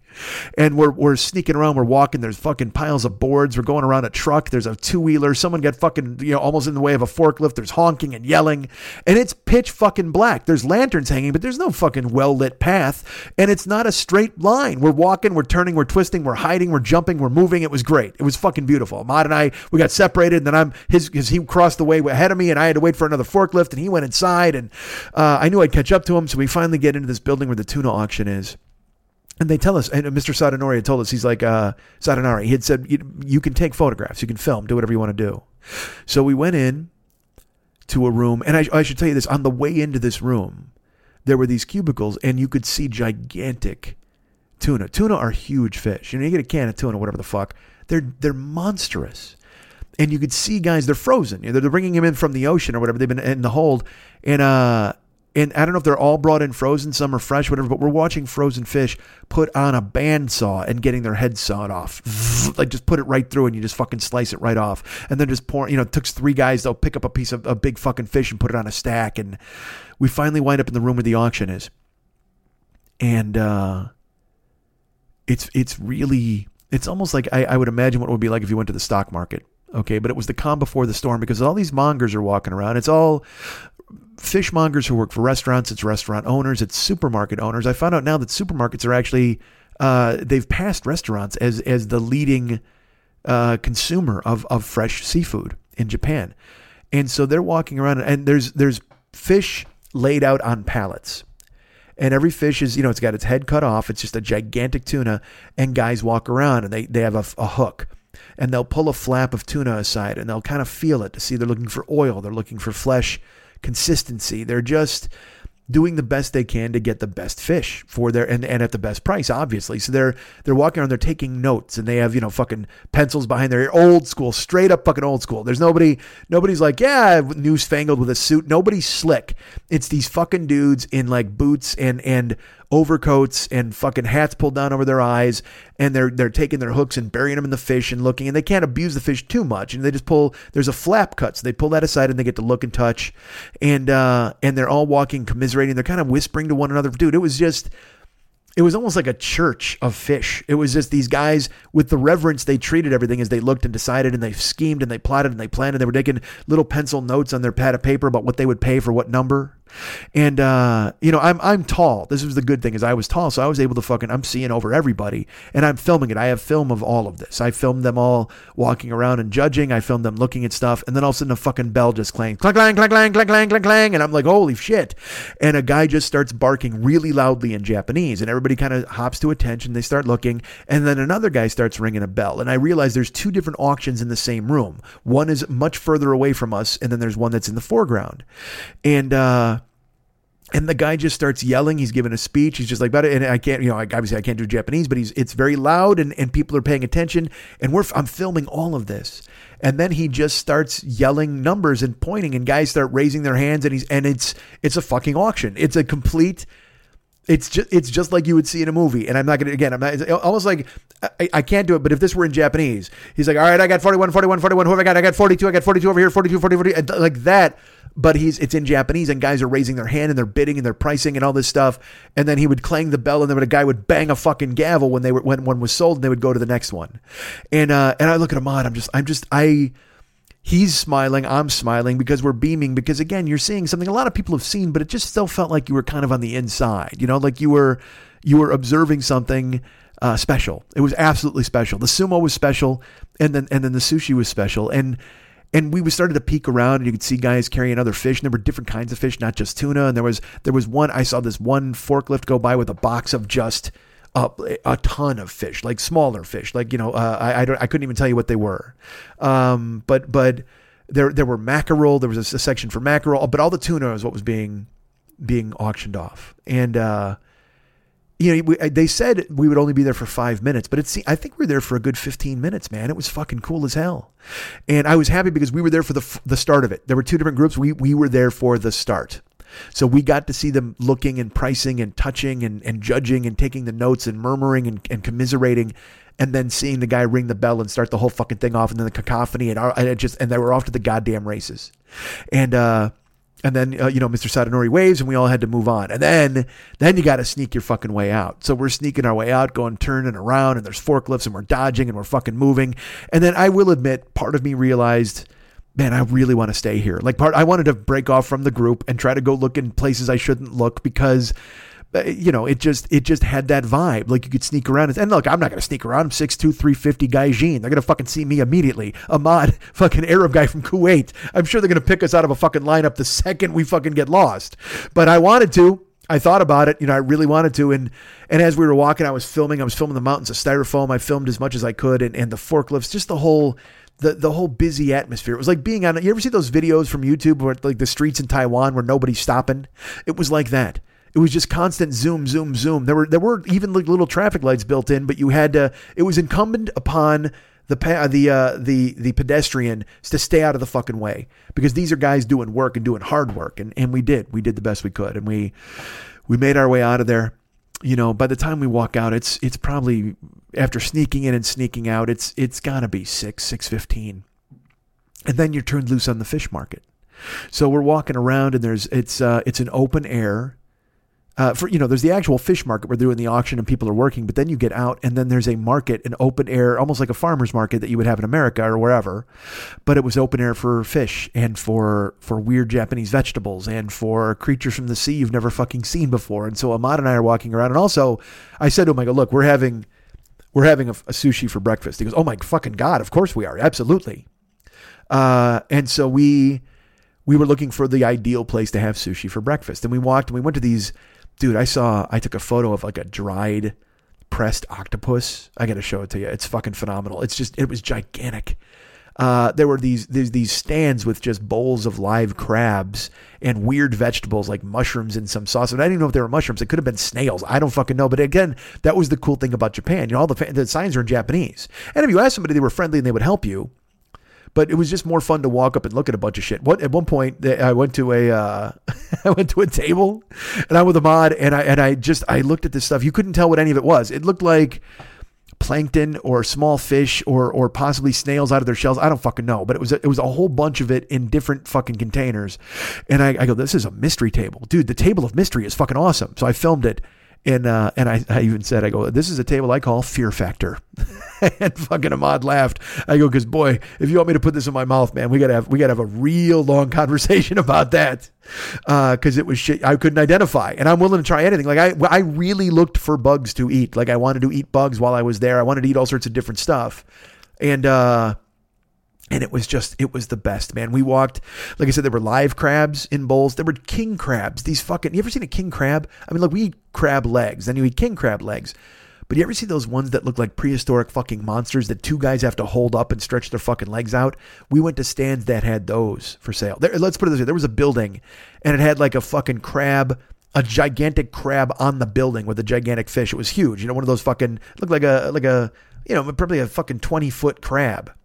And then we went to a fucking booth that looked like it had an actual five foot long king crab, like the fucking claws and the legs, and and then they had live crabs in the in the in, you know little little tiny ones in like red sauce, so you could eat them live right out of the fucking red sauce. It was just fascinating. So we're looking for a sushi place, and then there were a couple of places that weren't open yet. Some places opened at six thirty, some had opened at six a.m., but they were, you know, some were just didn't look good. And we finally found a place. It looked like there was a few people inside. So we walk into the joint and we go to sit down and there's a group of people at the fucking you know the sushi bar there's only two seats left and there's a bunch of people at the tables. It was really busy. And we walk in and uh we're just like and they're like hey shamasei and they, they they gesture at the fucking sushi bar. And uh we hear well and we turn around. Motherfucking tuna boss uh, he's there in his hat and his fucking coat, and he's like, "Ah, you boys," because he kept trying to get everybody to go to this one particular restaurant. We found our way to that restaurant on accident. We didn't follow the tuna boss. We just wound up walking in, and there's tuna boss. He's entertaining everybody. All these people have been on the tour. We sat next to a couple of guys from fucking uh, who were the dudes? They, they were Canadians. The guys who sat next to at the sushi bar, and um, and we just started ordering food. And Tuna Boss comes over. He's like, "Oh, you've got to try the tuna. You have to have the magro. Hey, where are you? Where are you from?" And he's like, "Kuwait." Oh, I, I love Kuwait. yeah, sure you do. I bet you do. Just glad handing. And he just, I, I checked. Literally, he walked away. I checked for my wallet. Like he was one of those dudes. He just was. He was oily slick. An older gentleman, but I mean, and I dug him. I, but and especially, let's put it this way: beforehand, I wasn't like I was like, yeah, whatever. This fucking guy. He's just you know he's he's got a bunch of knowledge. He's trying to fucking scam us. But once he became the tuna boss, he became our hero. So we walked in, we're like, Tuna Boss. We actually called him Tuna Boss. What's up, Tuna Boss? He comes over, he's like, Hey, I knew you would come. I, I hope you like the tour. And he's, uh, Do you like Tsukiji? Where are you from? And we told him I was from America. And, Oh, Americans, absolutely. We have Canadians here. We have other people here. And he was glad handing the entire restaurant, just walking in circles and talking to everybody. And we're getting food. And dudes, we ordered, we just ordered tuna right away. We ordered tuna sashimi. And and again, dude, it was just it was just like the ocean. It just tasted so fresh and so perfect. It tasted like everything smelled. It tasted it tasted like the ocean. It tasted like the sand feels when you're when you're walking on it. It was so fucking delicious. We ate tuna sashimi and then we ordered salmon and uh, and it's funny. Ahmad's not even a salmon guy, but he indulged me and I got some salmon and we ordered uh, we ordered some. We ordered roe. We ordered Tobiko. We ordered. I mean, we just we just started calling our shots, man. And we ordered all sorts of, and everything was delicious and fresh and unbelievable. And Tuna Boss would come over and be like, "You got to get this. You got to get that." And, and he'd walk away, and we'd look at the menu, and he wanted us to order something that was fifty five dollars. You know what I mean? Like, obviously, he was working for the restaurant. So uh, we ordered one plate of it at one. You know, the first thing we ordered was his suggestion. And then he's like, well, what about this? What about this? It's all 38 bucks, 50 bucks. We're like, nah, we'll get what we want. And so we ordered regular sushi and we just but but the feel of it, the whole because now it's, you know, after walking through the market and it was cold and there was this nip in the air and I'm not dressed for it, but it didn't matter. My nose, my fingers, and you know, we had we had walked to Sumo Hall back and forth the previous day and I hadn't slept, man. I'm I'm in that dreamy, ethereal world of not sleeping, and it felt kind of like a dream. You know, you're seeing weird creatures and and you're having sushi for breakfast and it just was so different and so perfect and so Japanese. I mean it was it was incredible. It was just such a dream. And uh we're eating, we're talking, we're talking to the chefs and people are starting to drift out. The Canadians bailed and, and we order more food and we're looking at the menu and we're talking.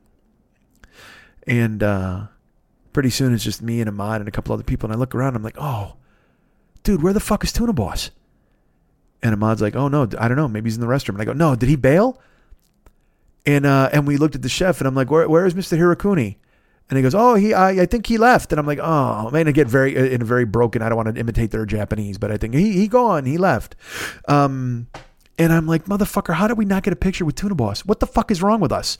And and uh, Ahmad is like, I can't believe we didn't do it. He goes, usually you're the first guy. I go, I know. I was just we were eating and having fun, and he was walking around. I figured he wouldn't leave until the last fucking soul was out of the restaurant. God damn it! How do you fucking miss out on Tuna Boss? So now I have to give you this description of what he looked like and who he was, and I, I'm uh, I'm furious. I could I was I took pictures of fucking everything. I got a million fucking photos. And and to lose Tuna Boss, I'm like, dude, what a fucking dope. I was so mad. So then we ordered more sushi to console myself, and we powered that down, and and just uh, just reveled in the magic of what was Japan, and, and like I said, floating, floating through it like a dream, no sleep. Walked out, and we kept walking around because now it's even. It seemed weird, like it was getting to be morning. Now it's like eight in the morning, so we've been there for six hours, and. uh and it feels almost colder. I don't know how to explain it. Like it felt like there was even more of a chill in the air, but the market was even busier. People had started to show up and they're walking around and they're buying. And it was, and also I will tell you, uh, same deal with the sumo. It felt very traditional Japanese it, because it was a lot of elderly people, a lot of older people, and they were there shopping for ingredients and they were picking up their fish and getting crabs. And I'm sure it was a lot of shop owners as well and a lot of restaurant owners as well. And they were buying crabs and bags of, of, of vegetables and, and we were walking and I just the whole vibe of it because again the, the sun is coming up and uh, and we're full. We're so full from sushi and the smell and I can still taste it in my mouth and smell it on my lips and and the whole market has that aroma and and it was just magic. It was so beautiful. So I look at Ahmad I'm like what are we doing here? And he's like well we gotta you know we can get a cab or something. And I go uh, yeah, okay. And he goes, we're not getting a cab. I go, what? And he goes, no, we'll take the train. He goes, I have the train schedule here. I said, okay, because he had found the train wasn't. Uh, I don't think the train was running the night before. That's why we took the cab. So we we left the market and uh, and we had to, you know, he again, Ahmad reads Japanese, which is fucking incredible to me. He had, granted he had Google Maps too, but he knew where we were going and what train we needed to get home. So uh, we're drifting through the market. It's crowded. We're looking, and then also not only was the market crowded, but the streets were crowded because people were heading to work.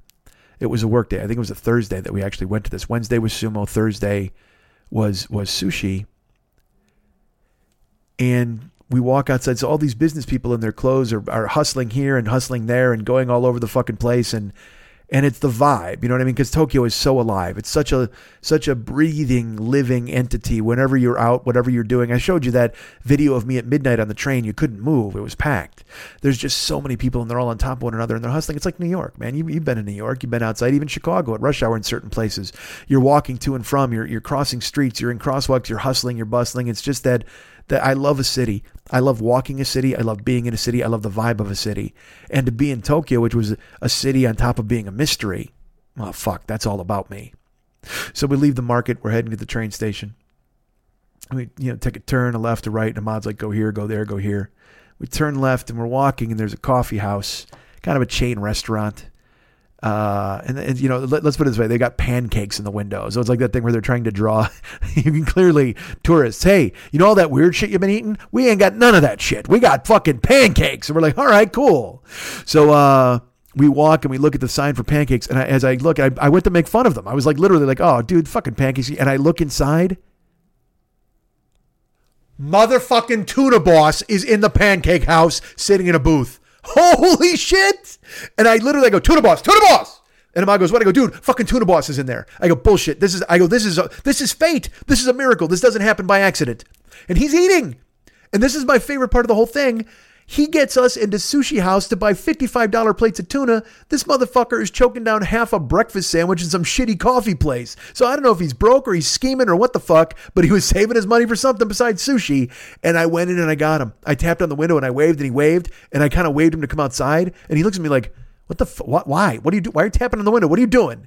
So uh, he kind of gets up hesitatingly and I, I hesitantly, hesitatingly, and I put my head in the door and I look at him and I go, uh, tuna boss. And he looks at me and goes, Hello, my friend. Oh, he goes, America, how are you? And he comes outside, he goes, Kuwait, how are you? And I said, Look, I, I have to get a picture with you. He goes, Oh, really? And I go, Yeah, I just, I we wanted to get one at the tuna house and, and you were gone, but I, I can't go back to America without pictures of the tuna boss. And he's like, Okay, great.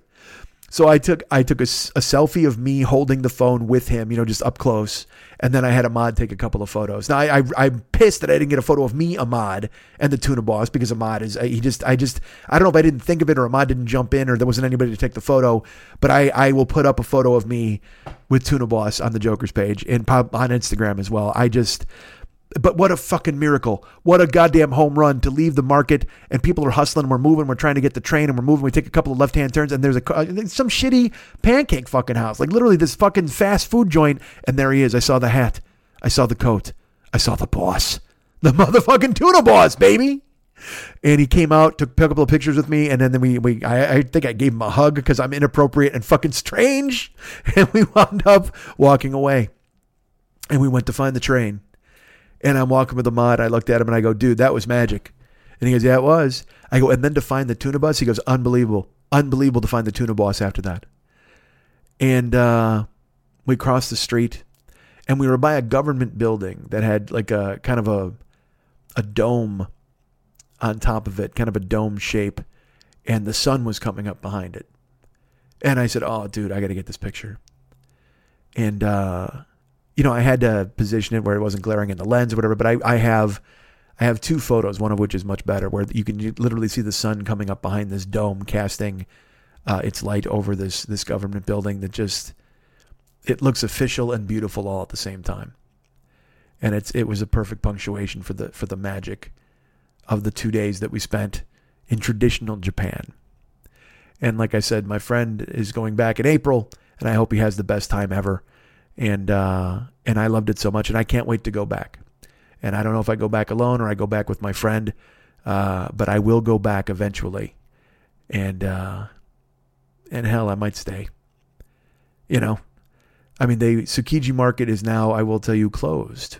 They've actually moved on. They have a different area where they do the fish, and it's brand new and it's sparkling and uh, they let people come in and they all watch from an observation deck rather than on the floor where the auction takes place.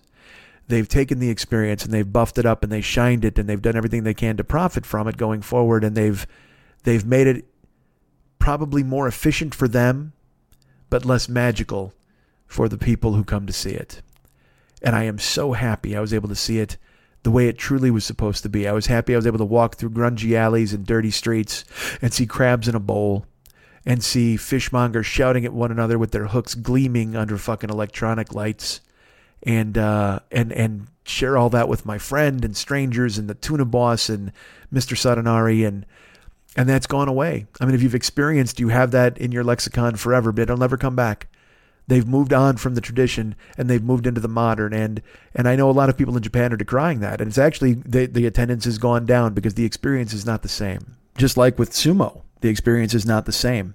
And you you have older people clinging to tradition and you have younger people saying, well, no, this probably isn't something we'd be interested in. And, and yeah, I understand that. Time marches on. You can't stop progress, all that bullshit. But, but I, I like to think that there's a place for sumo. I like to think that there's a place for centuries old tradition. I'd like to think that there's a place for a Mr. Satonari to come out and tell us that he'd spent 35 years working in an industry and you could just palpably feel the pride he had by sharing that with you. Not not because he felt there was anything in it, but because he had to tell you how unbelievably beautiful and how how fulfilling and how enriched his life was by having worked there. Things change, but I'll be forever grateful I got to Japan when I did. Because I was able to experience what was and not have to be told how it used to be. You guys can get me at mike at mikeschmidtcomedy.com. You guys can be my friend at facebook.com slash the 40 year old boy. You can follow me at twitter.com slash the 40 year old boy. That's right, I'm there. You'll find me. I'm your friend and pal. Did you know I'm on Instagram? I should tell you that right now. I'm also on Snapchat. What? Oh my God, I'm so old. And yet I am. I there. I lurk. I'm there. I there. Hi there. I'm Boom Boom Washington. I'm on Instagram and Snapchat at Mike40YOB. That's Mike40YOB. Find me there and become a pal and a follower and an internet chum. Become my Snapchat chum. Become an Instagram chum. I'll be putting up some Japanese photos because of this show. Why not? What, I, what if I shared you some of the 380,000 photos I took in Japan or even some of the videos? That would be totally great. Find me at Instagram and Snapchat. I'm Mike40YOB. Hey, you know, we got a Twitch channel. Did you know that? I don't think I mentioned it yet today, or I mentioned it a hundred times and I forgot. But uh, you go to twitch.tv slash the 40 year old boy. Subscribe over there. Well, subscribing is money. If you can do that, great. Uh, but I'll tell you this. More important, if you become a follower, that's fantastic. Well, it's not more important. Certainly money's important. But anyway, become a follower over there at twitch.tv slash the 40 year old boy. I would appreciate it. Uh, I'm on there every Tuesday through Sunday streaming, playing games.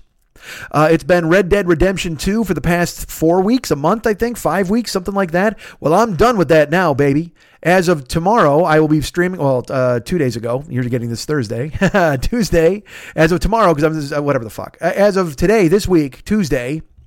Uh, not today, yesterday. Shut up as of Tuesday of this week, I'm now doing Resident Evil 2. But you're going to hear this Thursday, so I'll already be three, ga- three days into it or two days into it. So there will already be some scary stuff happening. But Resident Evil 2 is the new game we are streaming over there at the Twitch channel, twitch.tv slash the 40 year old boy. Follow along. That'd be great. If you want to be a subscriber, there's tier one, tier two, and tier three. But also, get this, folks. Um, if you're an Amazon Prime customer, you can become a Twitch Prime subscriber. Now, I'm going to tell you about this on the other side as well, but I'll tell you now, it doesn't cost you anything. You find the Amazon Twitch Prime subscription and you do that, I get money and you just get the satisfaction of knowing you helped me by doing it. How great is that? You can help me without fucking having to pay anything. Uh, so please go ahead and go to the Twitch channel and watch us streaming every Tuesday through Sunday. I'm on there and I'm getting it done, playing games and having fun with people new and old. We got a whole group of regulars over there, and then we get other people joining every single day. I hope you're one of them. Uh, that's a weird thing to do in the plugs. Oh, you know what? Our, I'll tell you about our friend Ryan Dirks. Let's do that. I guess I could have done Twitch on the other side of this. Let's talk about our good friend Ryan Dirks, who does all of the audio stuff. No, no, no, no, no. That's a lie. He does all of the web stuff for this show. Go find him at facebook.com slash Ryan Dirks. I threw myself off by putting Twitch in here. Uh, he's at facebook.com slash Ryan Dirks. Contact him and tell him he's the best. Become his friend and tell him you love him. Seems strong, but tell him you love him. Why not? Um, and then also, folks, all of the uh, all of the music and all of the artwork for this show is handled by one man and one man only. Cubby Broccoli, the man who invented James Bond. No, that seems aggressively weird and strange. Why would I come up with that name? Why was it in my brain? I don't know. I'm talking about David Mex Hernandez, my longtime friend. Uh, he has been around forever and ever, and he is doing the music. He's doing the artwork. He's just just the coolest guy. You can find him and be his friend at facebook.com slash David Mex Hernandez. That would be great. He would love it. He needs friends. Uh, don't we all, for fuck's sake, really, when you think about it? Uh, but also, here's the thing you want him to do artwork for you? Look at the artwork. Go take a look at what he did. I don't know what it is yet because I haven't talked to him, but I will tell you, if you look at it right now, I'm sure it's fantastic and fabulous. But, uh, like last week, the operation one, when we talked and we came up with that, I was like, God damn, this is fucking beautiful. And then it just, it's just, the show's that much better when he's involved. And I love it. I love his artwork. You will too. You want him to do something like that for you? Of course you do. Go to artbydmh.com. That's his website artbydmh.com. He will do a painting for you, a watercolor. He'll do an oil. He'll do whatever the fuck you need him to do. And if you want it to be of a family member, you want it to be of you and your wife, you and your husband, uh, you and your kids, your kids with dogs, whatever the fuck, anything you want. A fish, a favorite memory, a superhero. If you want him to do, he had, you know, he did Valscapes and Gycons, so you know he can do popular figures. If you got somebody you want him to paint, say you're like, oh man, I want a Mr. Blonde painting like Mike has. He can do something like that for you. Whatever you have in mind, he's so fucking talented. You just bring it to him and he says yes or no. Mostly yes. And uh, by the way, you're paying for this. I don't know if I mentioned that. If I mentioned you're paying for this, please know that you got to give him money because the man doesn't work for free. Because you know what? If you're good at something, never do it for free. You know who taught us that? Of course, the Joker. Hey, you want to paint, want him to paint a Joker for you? He can do that too. Go to artbydmh.com, visit our friend David, contact him, tell him what you want. He'll tell you if he can do it. And if you got the money, I'm pretty sure he can do it because he's the fucking best. That's artbydmh.com, A R T B Y D M H.com. Gather round. Grab a wet nap. I got something you need to hear. I gotta tell you a little story. Story, yeah. Dude, no, don't, don't do that. I, we don't need all that histrionic singing bullshit. Sorry. Late one night, my strange brother reaches out to me. Andy, No, not Andy.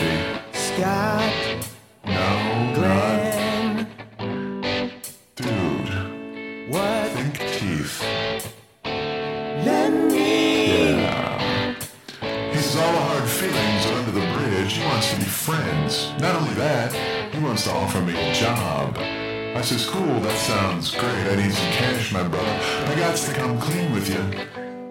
I've been talking some serious shit about you in my one-man show. He says, cool, ain't no sweat. And by the way, my two daughters want to meet you. So I think, whoa. You telling me you got no problem with me telling stories about you on stage? You want to offer me a job and I get to be a part of my niece's lives? Motherfucker, are you drunk? He says, yeah. So I says, why are you so chill with all this stuff all of a sudden? Dig this. He says he's been following Eastern philosophy. Eastern philosophy? All I got to say is that Buddha is one forgiving motherfucker. Buddha. Now, the problem is whether I want to take another serial killer gig. I mean, I've worked for Lenny before. That shit never works out. How am I going to work this job but not fuck up a relationship? I then knew what I must do. What I had to do. Lenny is Lenny and I'm me. The only thing I can do is what I did. I became someone else. I became what this town needed. I became a hero. I became a rib delivering vigilante. I'll take ribs to the Bronx, Brooklyn. I'll take them to Harlem. I don't care. Don't make no difference to me. It does to some. Some will even take Texas beef ribs. Don't make no difference to me. Who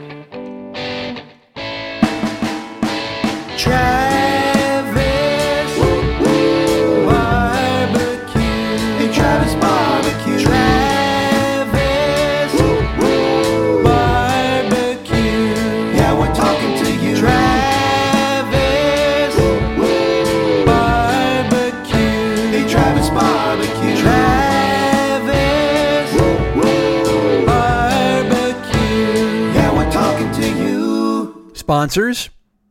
Is that what you asked? I thought I heard you say something. Did somebody say sponsors? I, I, my head is on a swivel because I just heard the word sponsors. Well, again, as I've mentioned many times, plural is not the way to go when we talk about sponsors for this show. We just got one. We got one person stepping up to the goddamn plate, and that's the fearful Jesuit. That's the one who goes ahead and says, you know what? This is the show I need my advertising on. Now, that's not for lack of uh, trying? Well, bullshit. I don't try. I sit in my fucking apartment. If someone if someone knocked on my door and said, "Hey, can we sponsor your podcast?" I'd be like, "What do you got there? I, what is that? A fucking uh, dildo shaped like a shark?" In. Holy shit! Did I just invent a dildo shaped like a shark? I might have. You know what? If you have a dildo shaped like a shark, because there's also those horse horsecock dildos, which that dudes, what the fuck, man? I I don't. I know there's bad dragon dildos too. Those are all fucking weird. I dude, what the fuck happened to this world? What happened to all of us? Everybody I mean, look, people are putting weird things in their vaginas. We talked about it earlier in the show. Certainly, uh, uh, unless you jump in here for the plugs, let me let me ask you: if you jumped in here at the plugs, go back because I covered this a lot earlier in the show. Uh, people are just putting because I mean, it's funny. They always do this thing at the end of the year on like Deadspin where they're like, "What are we putting in our fucking ass this year?" And guys with like candy canes and people with fucking winches and all sorts of dumb shit in their ass. And I got to imagine women put stuff in their vaginas. And there's enough Uh, look, some people are looking for pleasure. Some people are mentally ill. And we've talked about docking and tuning fork dudes and all those motherfuckers. I mean, all that shit. I don't know fucking. I don't get that sounding. It's is that what it's called? Uh, don't put anything in my cock, seriously. And and don't put that. But they see these bad dragon fucking dildos. I'm like, ladies, I don't even. Who? That's like someone just went. You know what? I wish I could fuck a book because those things are gigantic and shaped weird. It's like someone thought, I wish I could just fucking fit a book into my vagina. I, I it just seems like such a fucking reach. What kind of maybe there's hard to reach places in the vagina that I can't reach with my my my normal equipment. I don't know. Maybe the book gets it done. Maybe the dragon dildo makes it happen. Maybe like when I saw anal ladies world record, maybe people need their their vagina to be stretched and and all that. You know, maybe that's why babies are there. Babies are there to actually condition you to getting stretched out by a bad dragon dildo. hold on. I couldn't even finish that with a straight face. That's why. Hold on a second, Mike. Your theory is now. Let me. I'm going to go ahead and recount this for you, Mike. Your theory is that uh, procreation and our bodies were invented so women could carry babies to term, so they could stretch out their pussies for the inevitable invention of dildos shaped like books. Is that your position? Is that the hill you're willing to die on, sir? Uh, maybe maybe the you know maybe the dildo book thing happened because of the babies. All right, I don't want to say babies were were part of the reason uh, to get women prepared for book dildos or bad dragon dildos or horsecock dildos.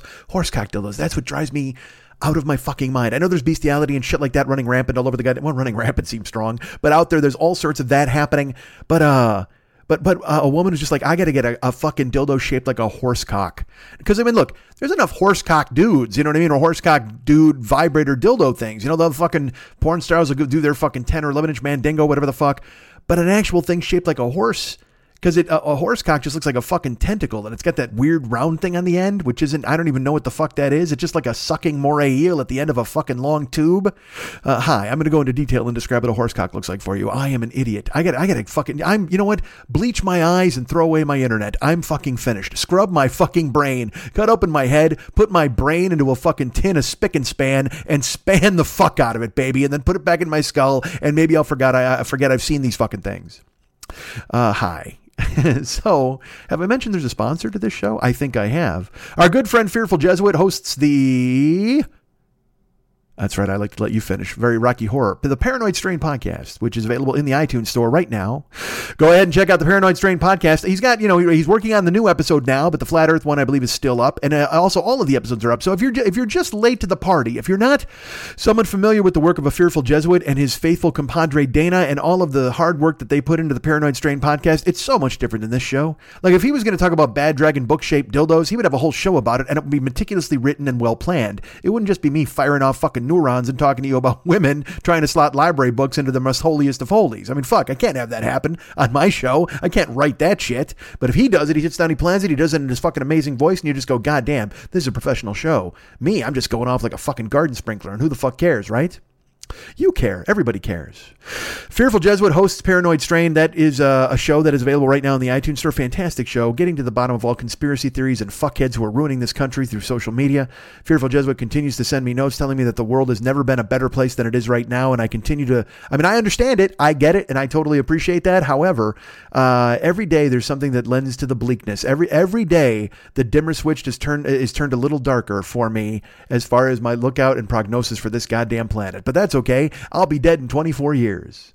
But uh, before then, those next 24 years, please spend them subscribed to the Paranoid Strain podcast hosted by Fearful Jesuit in the iTunes store right the fuck now. Go ahead and subscribe. Leave a note in the iTunes store telling them how much you loved it. Tell them we sent you. That'd be fantastic so he knows that we sent you. And also, you can get him at the paranoid strain at gmail.com. Write him a note.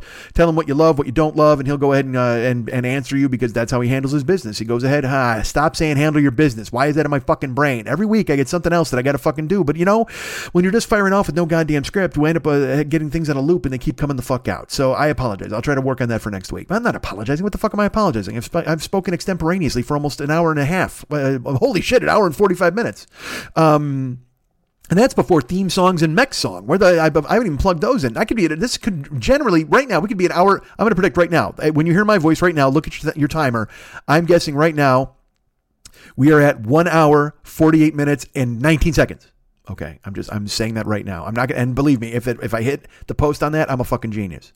The Paranoid Strain, hosted by our good friend Fearful Jesuit, available now in the iTunes store. Please go ahead and grab it. He's the best. Do you want me to call you? Do you want me to make a video that you can see on your phone? Do you want me to make a video for your friends, your family, yeah, for an enemy, for your boss, for a coworker, for a cubicle mate? If you want me to do that, you got to get the Cameo app on your phone. Go ahead and download the Cameo app to your phone right now and look through all the famous people and go, I don't want to pay those prices, and then settle for me. that's that's the move. Go ahead and settle for me on the Cameo app. I will go ahead. Look, I'll tell your cubicle mate that he needs to take a bath. I'll tell your friend that he can't cook. I'll tell your your wife that you love her and you want to be with her for the rest of your life. You too chicken to propose? Is that how it works? Mail me the ring, book me for a cameo. I'll hold it up, mail it back, and then you give it to her at the same time as you give her the goddamn ring. I do all the heavy lifting. She gets the ring. You get the the lady for the rest of your life, and you guys are happy forever with a unique story about your fucking proposal. And that unique story was that you were a fucking chicken and that she accepted by me. So technically, honestly, depending on the state where this took place, I'm married to your fucking wife. So step aside and let me into your marriage bed. Uh, So please get the Cameo app to avoid any and all the, uh, of these things happening. Please get the Cameo app and, and hire me to do a normal thing to tell your, your sister happy birthday, to tell your, your cousin that uh, that you've loved them since you were a child and you find it a weird way to confess it. You have to tell them through a third party. because you know it's the love that shall not speak its name.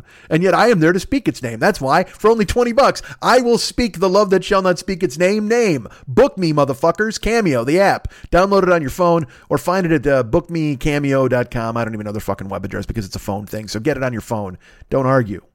Who wants to drive for Uber? Who wants to drive for Lyft? I think everybody does. Uh, well, uh, that seems strong, probably, but I think some of you do, certainly. Although if you had, if you really wanted to, you'd be doing it by now, I guess. Uh, so this is a useless promo, and yet I include it because there's a chance that I can be one of your one of the people out there. One of you will decide that you want an Uber pimp, and that pimp is me. If you want to drive for Lyft, you want to use my code Mike seven two double o five seven. That's Mike seven two double o five seven, and that's all caps M I K E seven two double o five seven. You can use that if you want to become a driver. You can use that if you're a first time Lyft rider. Either way, I'm going to get a taste of the gig, and I appreciate that. You want to drive for Uber? You want to ride with Uber? Use my code DJZW1YTTUE, and that's all lowercase. DJZW, the number one, YTTUE. Use that if you're signing up to become a driver. Use that if you're a first time rider. And again, as I've mentioned, like Steve Lawrence, I will get a taste of the gig, and that's important. I want to be your Uber pimp, whether you're riding or driving. Let me pimp you out to the Uber people. That's how I handle my. Ah, see? Stopped myself, but it was there. It was fucking lurking, God damn it. Uh, so like, what? I get a website, right? oh, you know, I'll tell you about the YouTube channel. I think I already told you that beforehand. I'll tell you about the Twitch channel too. Uh, I know I've, I've already talked about this too, but I, I, I can't hesitate. I can't hesitate. I can't stress enough that if you follow me on Twitch, that's pretty cool. It's free. All of this is free. If you come watch the show on and participate in the chat streams, that's fucking cool. And this week, man, I'm starting a zombie game. Did I mention this earlier? I might have. Uh, I like repeating myself. Uh, Resident Evil 2 is the new game. We've been doing Horse Opera. We've been doing Red Dead Redemption 2, and we wound up solving that just this past weekend. So now this weekend, tomorrow, starting, well, it's, yeah, so I mean, if you come in, you're going to hear this on Thursday, but we're doing this show Monday, I, and I start Resident Evil 2 tomorrow, Tuesday. So I, I don't think I'll beat the game in three days. So if you hear this on Thursday and you're like, fuck, I want to see Mike run from zombies, then what you need to do is go ahead and follow me on the Twitch channel, twitch.tv slash the 40 year old boy. Follow me on there. If you want to subscribe, that's great too. There's tier one, tier two, tier three subscriptions. And also, if you're an Amazon Prime customer, you can follow me with the Twitch Prime. I know I've covered all of this. I, am mentioning it again. Hit that little up forward 15 seconds. I'll be done in just a second here. Uh, but please follow me on the Twitch channel because again, it lets them know I'm a hitter. And uh, the more people that are following me, the the more advertisements, which you don't give a fuck about. But I get I get money, and and that's again the whole goal here is to keep me off the road, to make my job being me. And and uh, you're all working toward it. Everybody who comes in and fucking hangs out in the chat room and supports and talks uh, is the best. And so this week, I'm, uh, like I said, I'm switching to a zombie game, so I might get more new people. And of course, the cast of regulars, who's very nice, and they set up. And hopefully, the regulars stick around. I mean, there might have been people who loved the horse game, and then we move into Resident Evil because I don't know a fucking thing about Resident Evil. I, I don't. I know they made movies and whatever the fuck. So I'm I'm gonna go in blind and fight zombies. And I know I've told you all this, but I'm telling you it again. Please follow me at twitchtv.com or twitch.tv, twitch.tv slash the 40 year old boy. And uh, be a follower, be a subscriber, check me out as I fight zombies this week uh, because I God knows I need your support. you don't waste enough time on me during the week. Uh, every Tuesday through Sunday, I'm on there. I'm streaming. Mondays are for work days. That's today. Uh, all right, so that's available. And also YouTube, go subscribe to the YouTube channel because there will be Twitch clips coming soon. We'll be putting up more of these podcasts. As you know, I'm behind. I'm woefully behind because I have to learn to do things now. And uh, and I need I'm, I'm trying to learn that my workday doesn't end when the microphone goes off. I'm trying to learn that my workday doesn't end when the PlayStation gets turned off. I have to then segue into the tech part. And and I'm learning. We're, we're putting it together. We're trying to figure out all look, I'm I'm I'm working on all of these things. Like well, first of all, go to, before I get into that, go to MikeSchmidtComedy.com. Go to the merchandise page. Uh, there's the Amazon link there on the Joe Business page. Click on that if you're an Amazon person, and uh, and we get money, they get money, you get stuff. It works out perfectly, man. If you go ahead and do that, I'd appreciate it very much. Uh, it, it helps the show. It doesn't cost you a goddamn thing. It costs you 10 seconds to go to MikeSchmidtComedy.com, find the merchandise page, hit the Amazon link. Now you're shopping. Now you're shopping and you're in there floating around, and whatever you buy, I, again, as Steve Lawrence would tell you while he was clad in a towel, I get a taste of the gig. So uh, we get money, they get money, you get stuff. It is a perfect symbiotic relationship. Please use our Amazon link. It makes us, uh, it helps us immeasurably. Just like subscribing on Twitch, just like subscribing on YouTube. As I've mentioned, YouTube is on there now. There's Twitch clips coming. There's all these things I'm trying to learn. I've got to put up. I've got to put all these different things there, make them available. Uh, the Patreon is available. If you want to become a patron at Patreon, please sign up for that. That would be fantastic. We, uh, we uh, I, I will say your name on the show. There's other things, and and I will mention all of those things going forward. And we're, we're, we're working hard. We're learning things. That's what I mean when I when I say I'm learning things.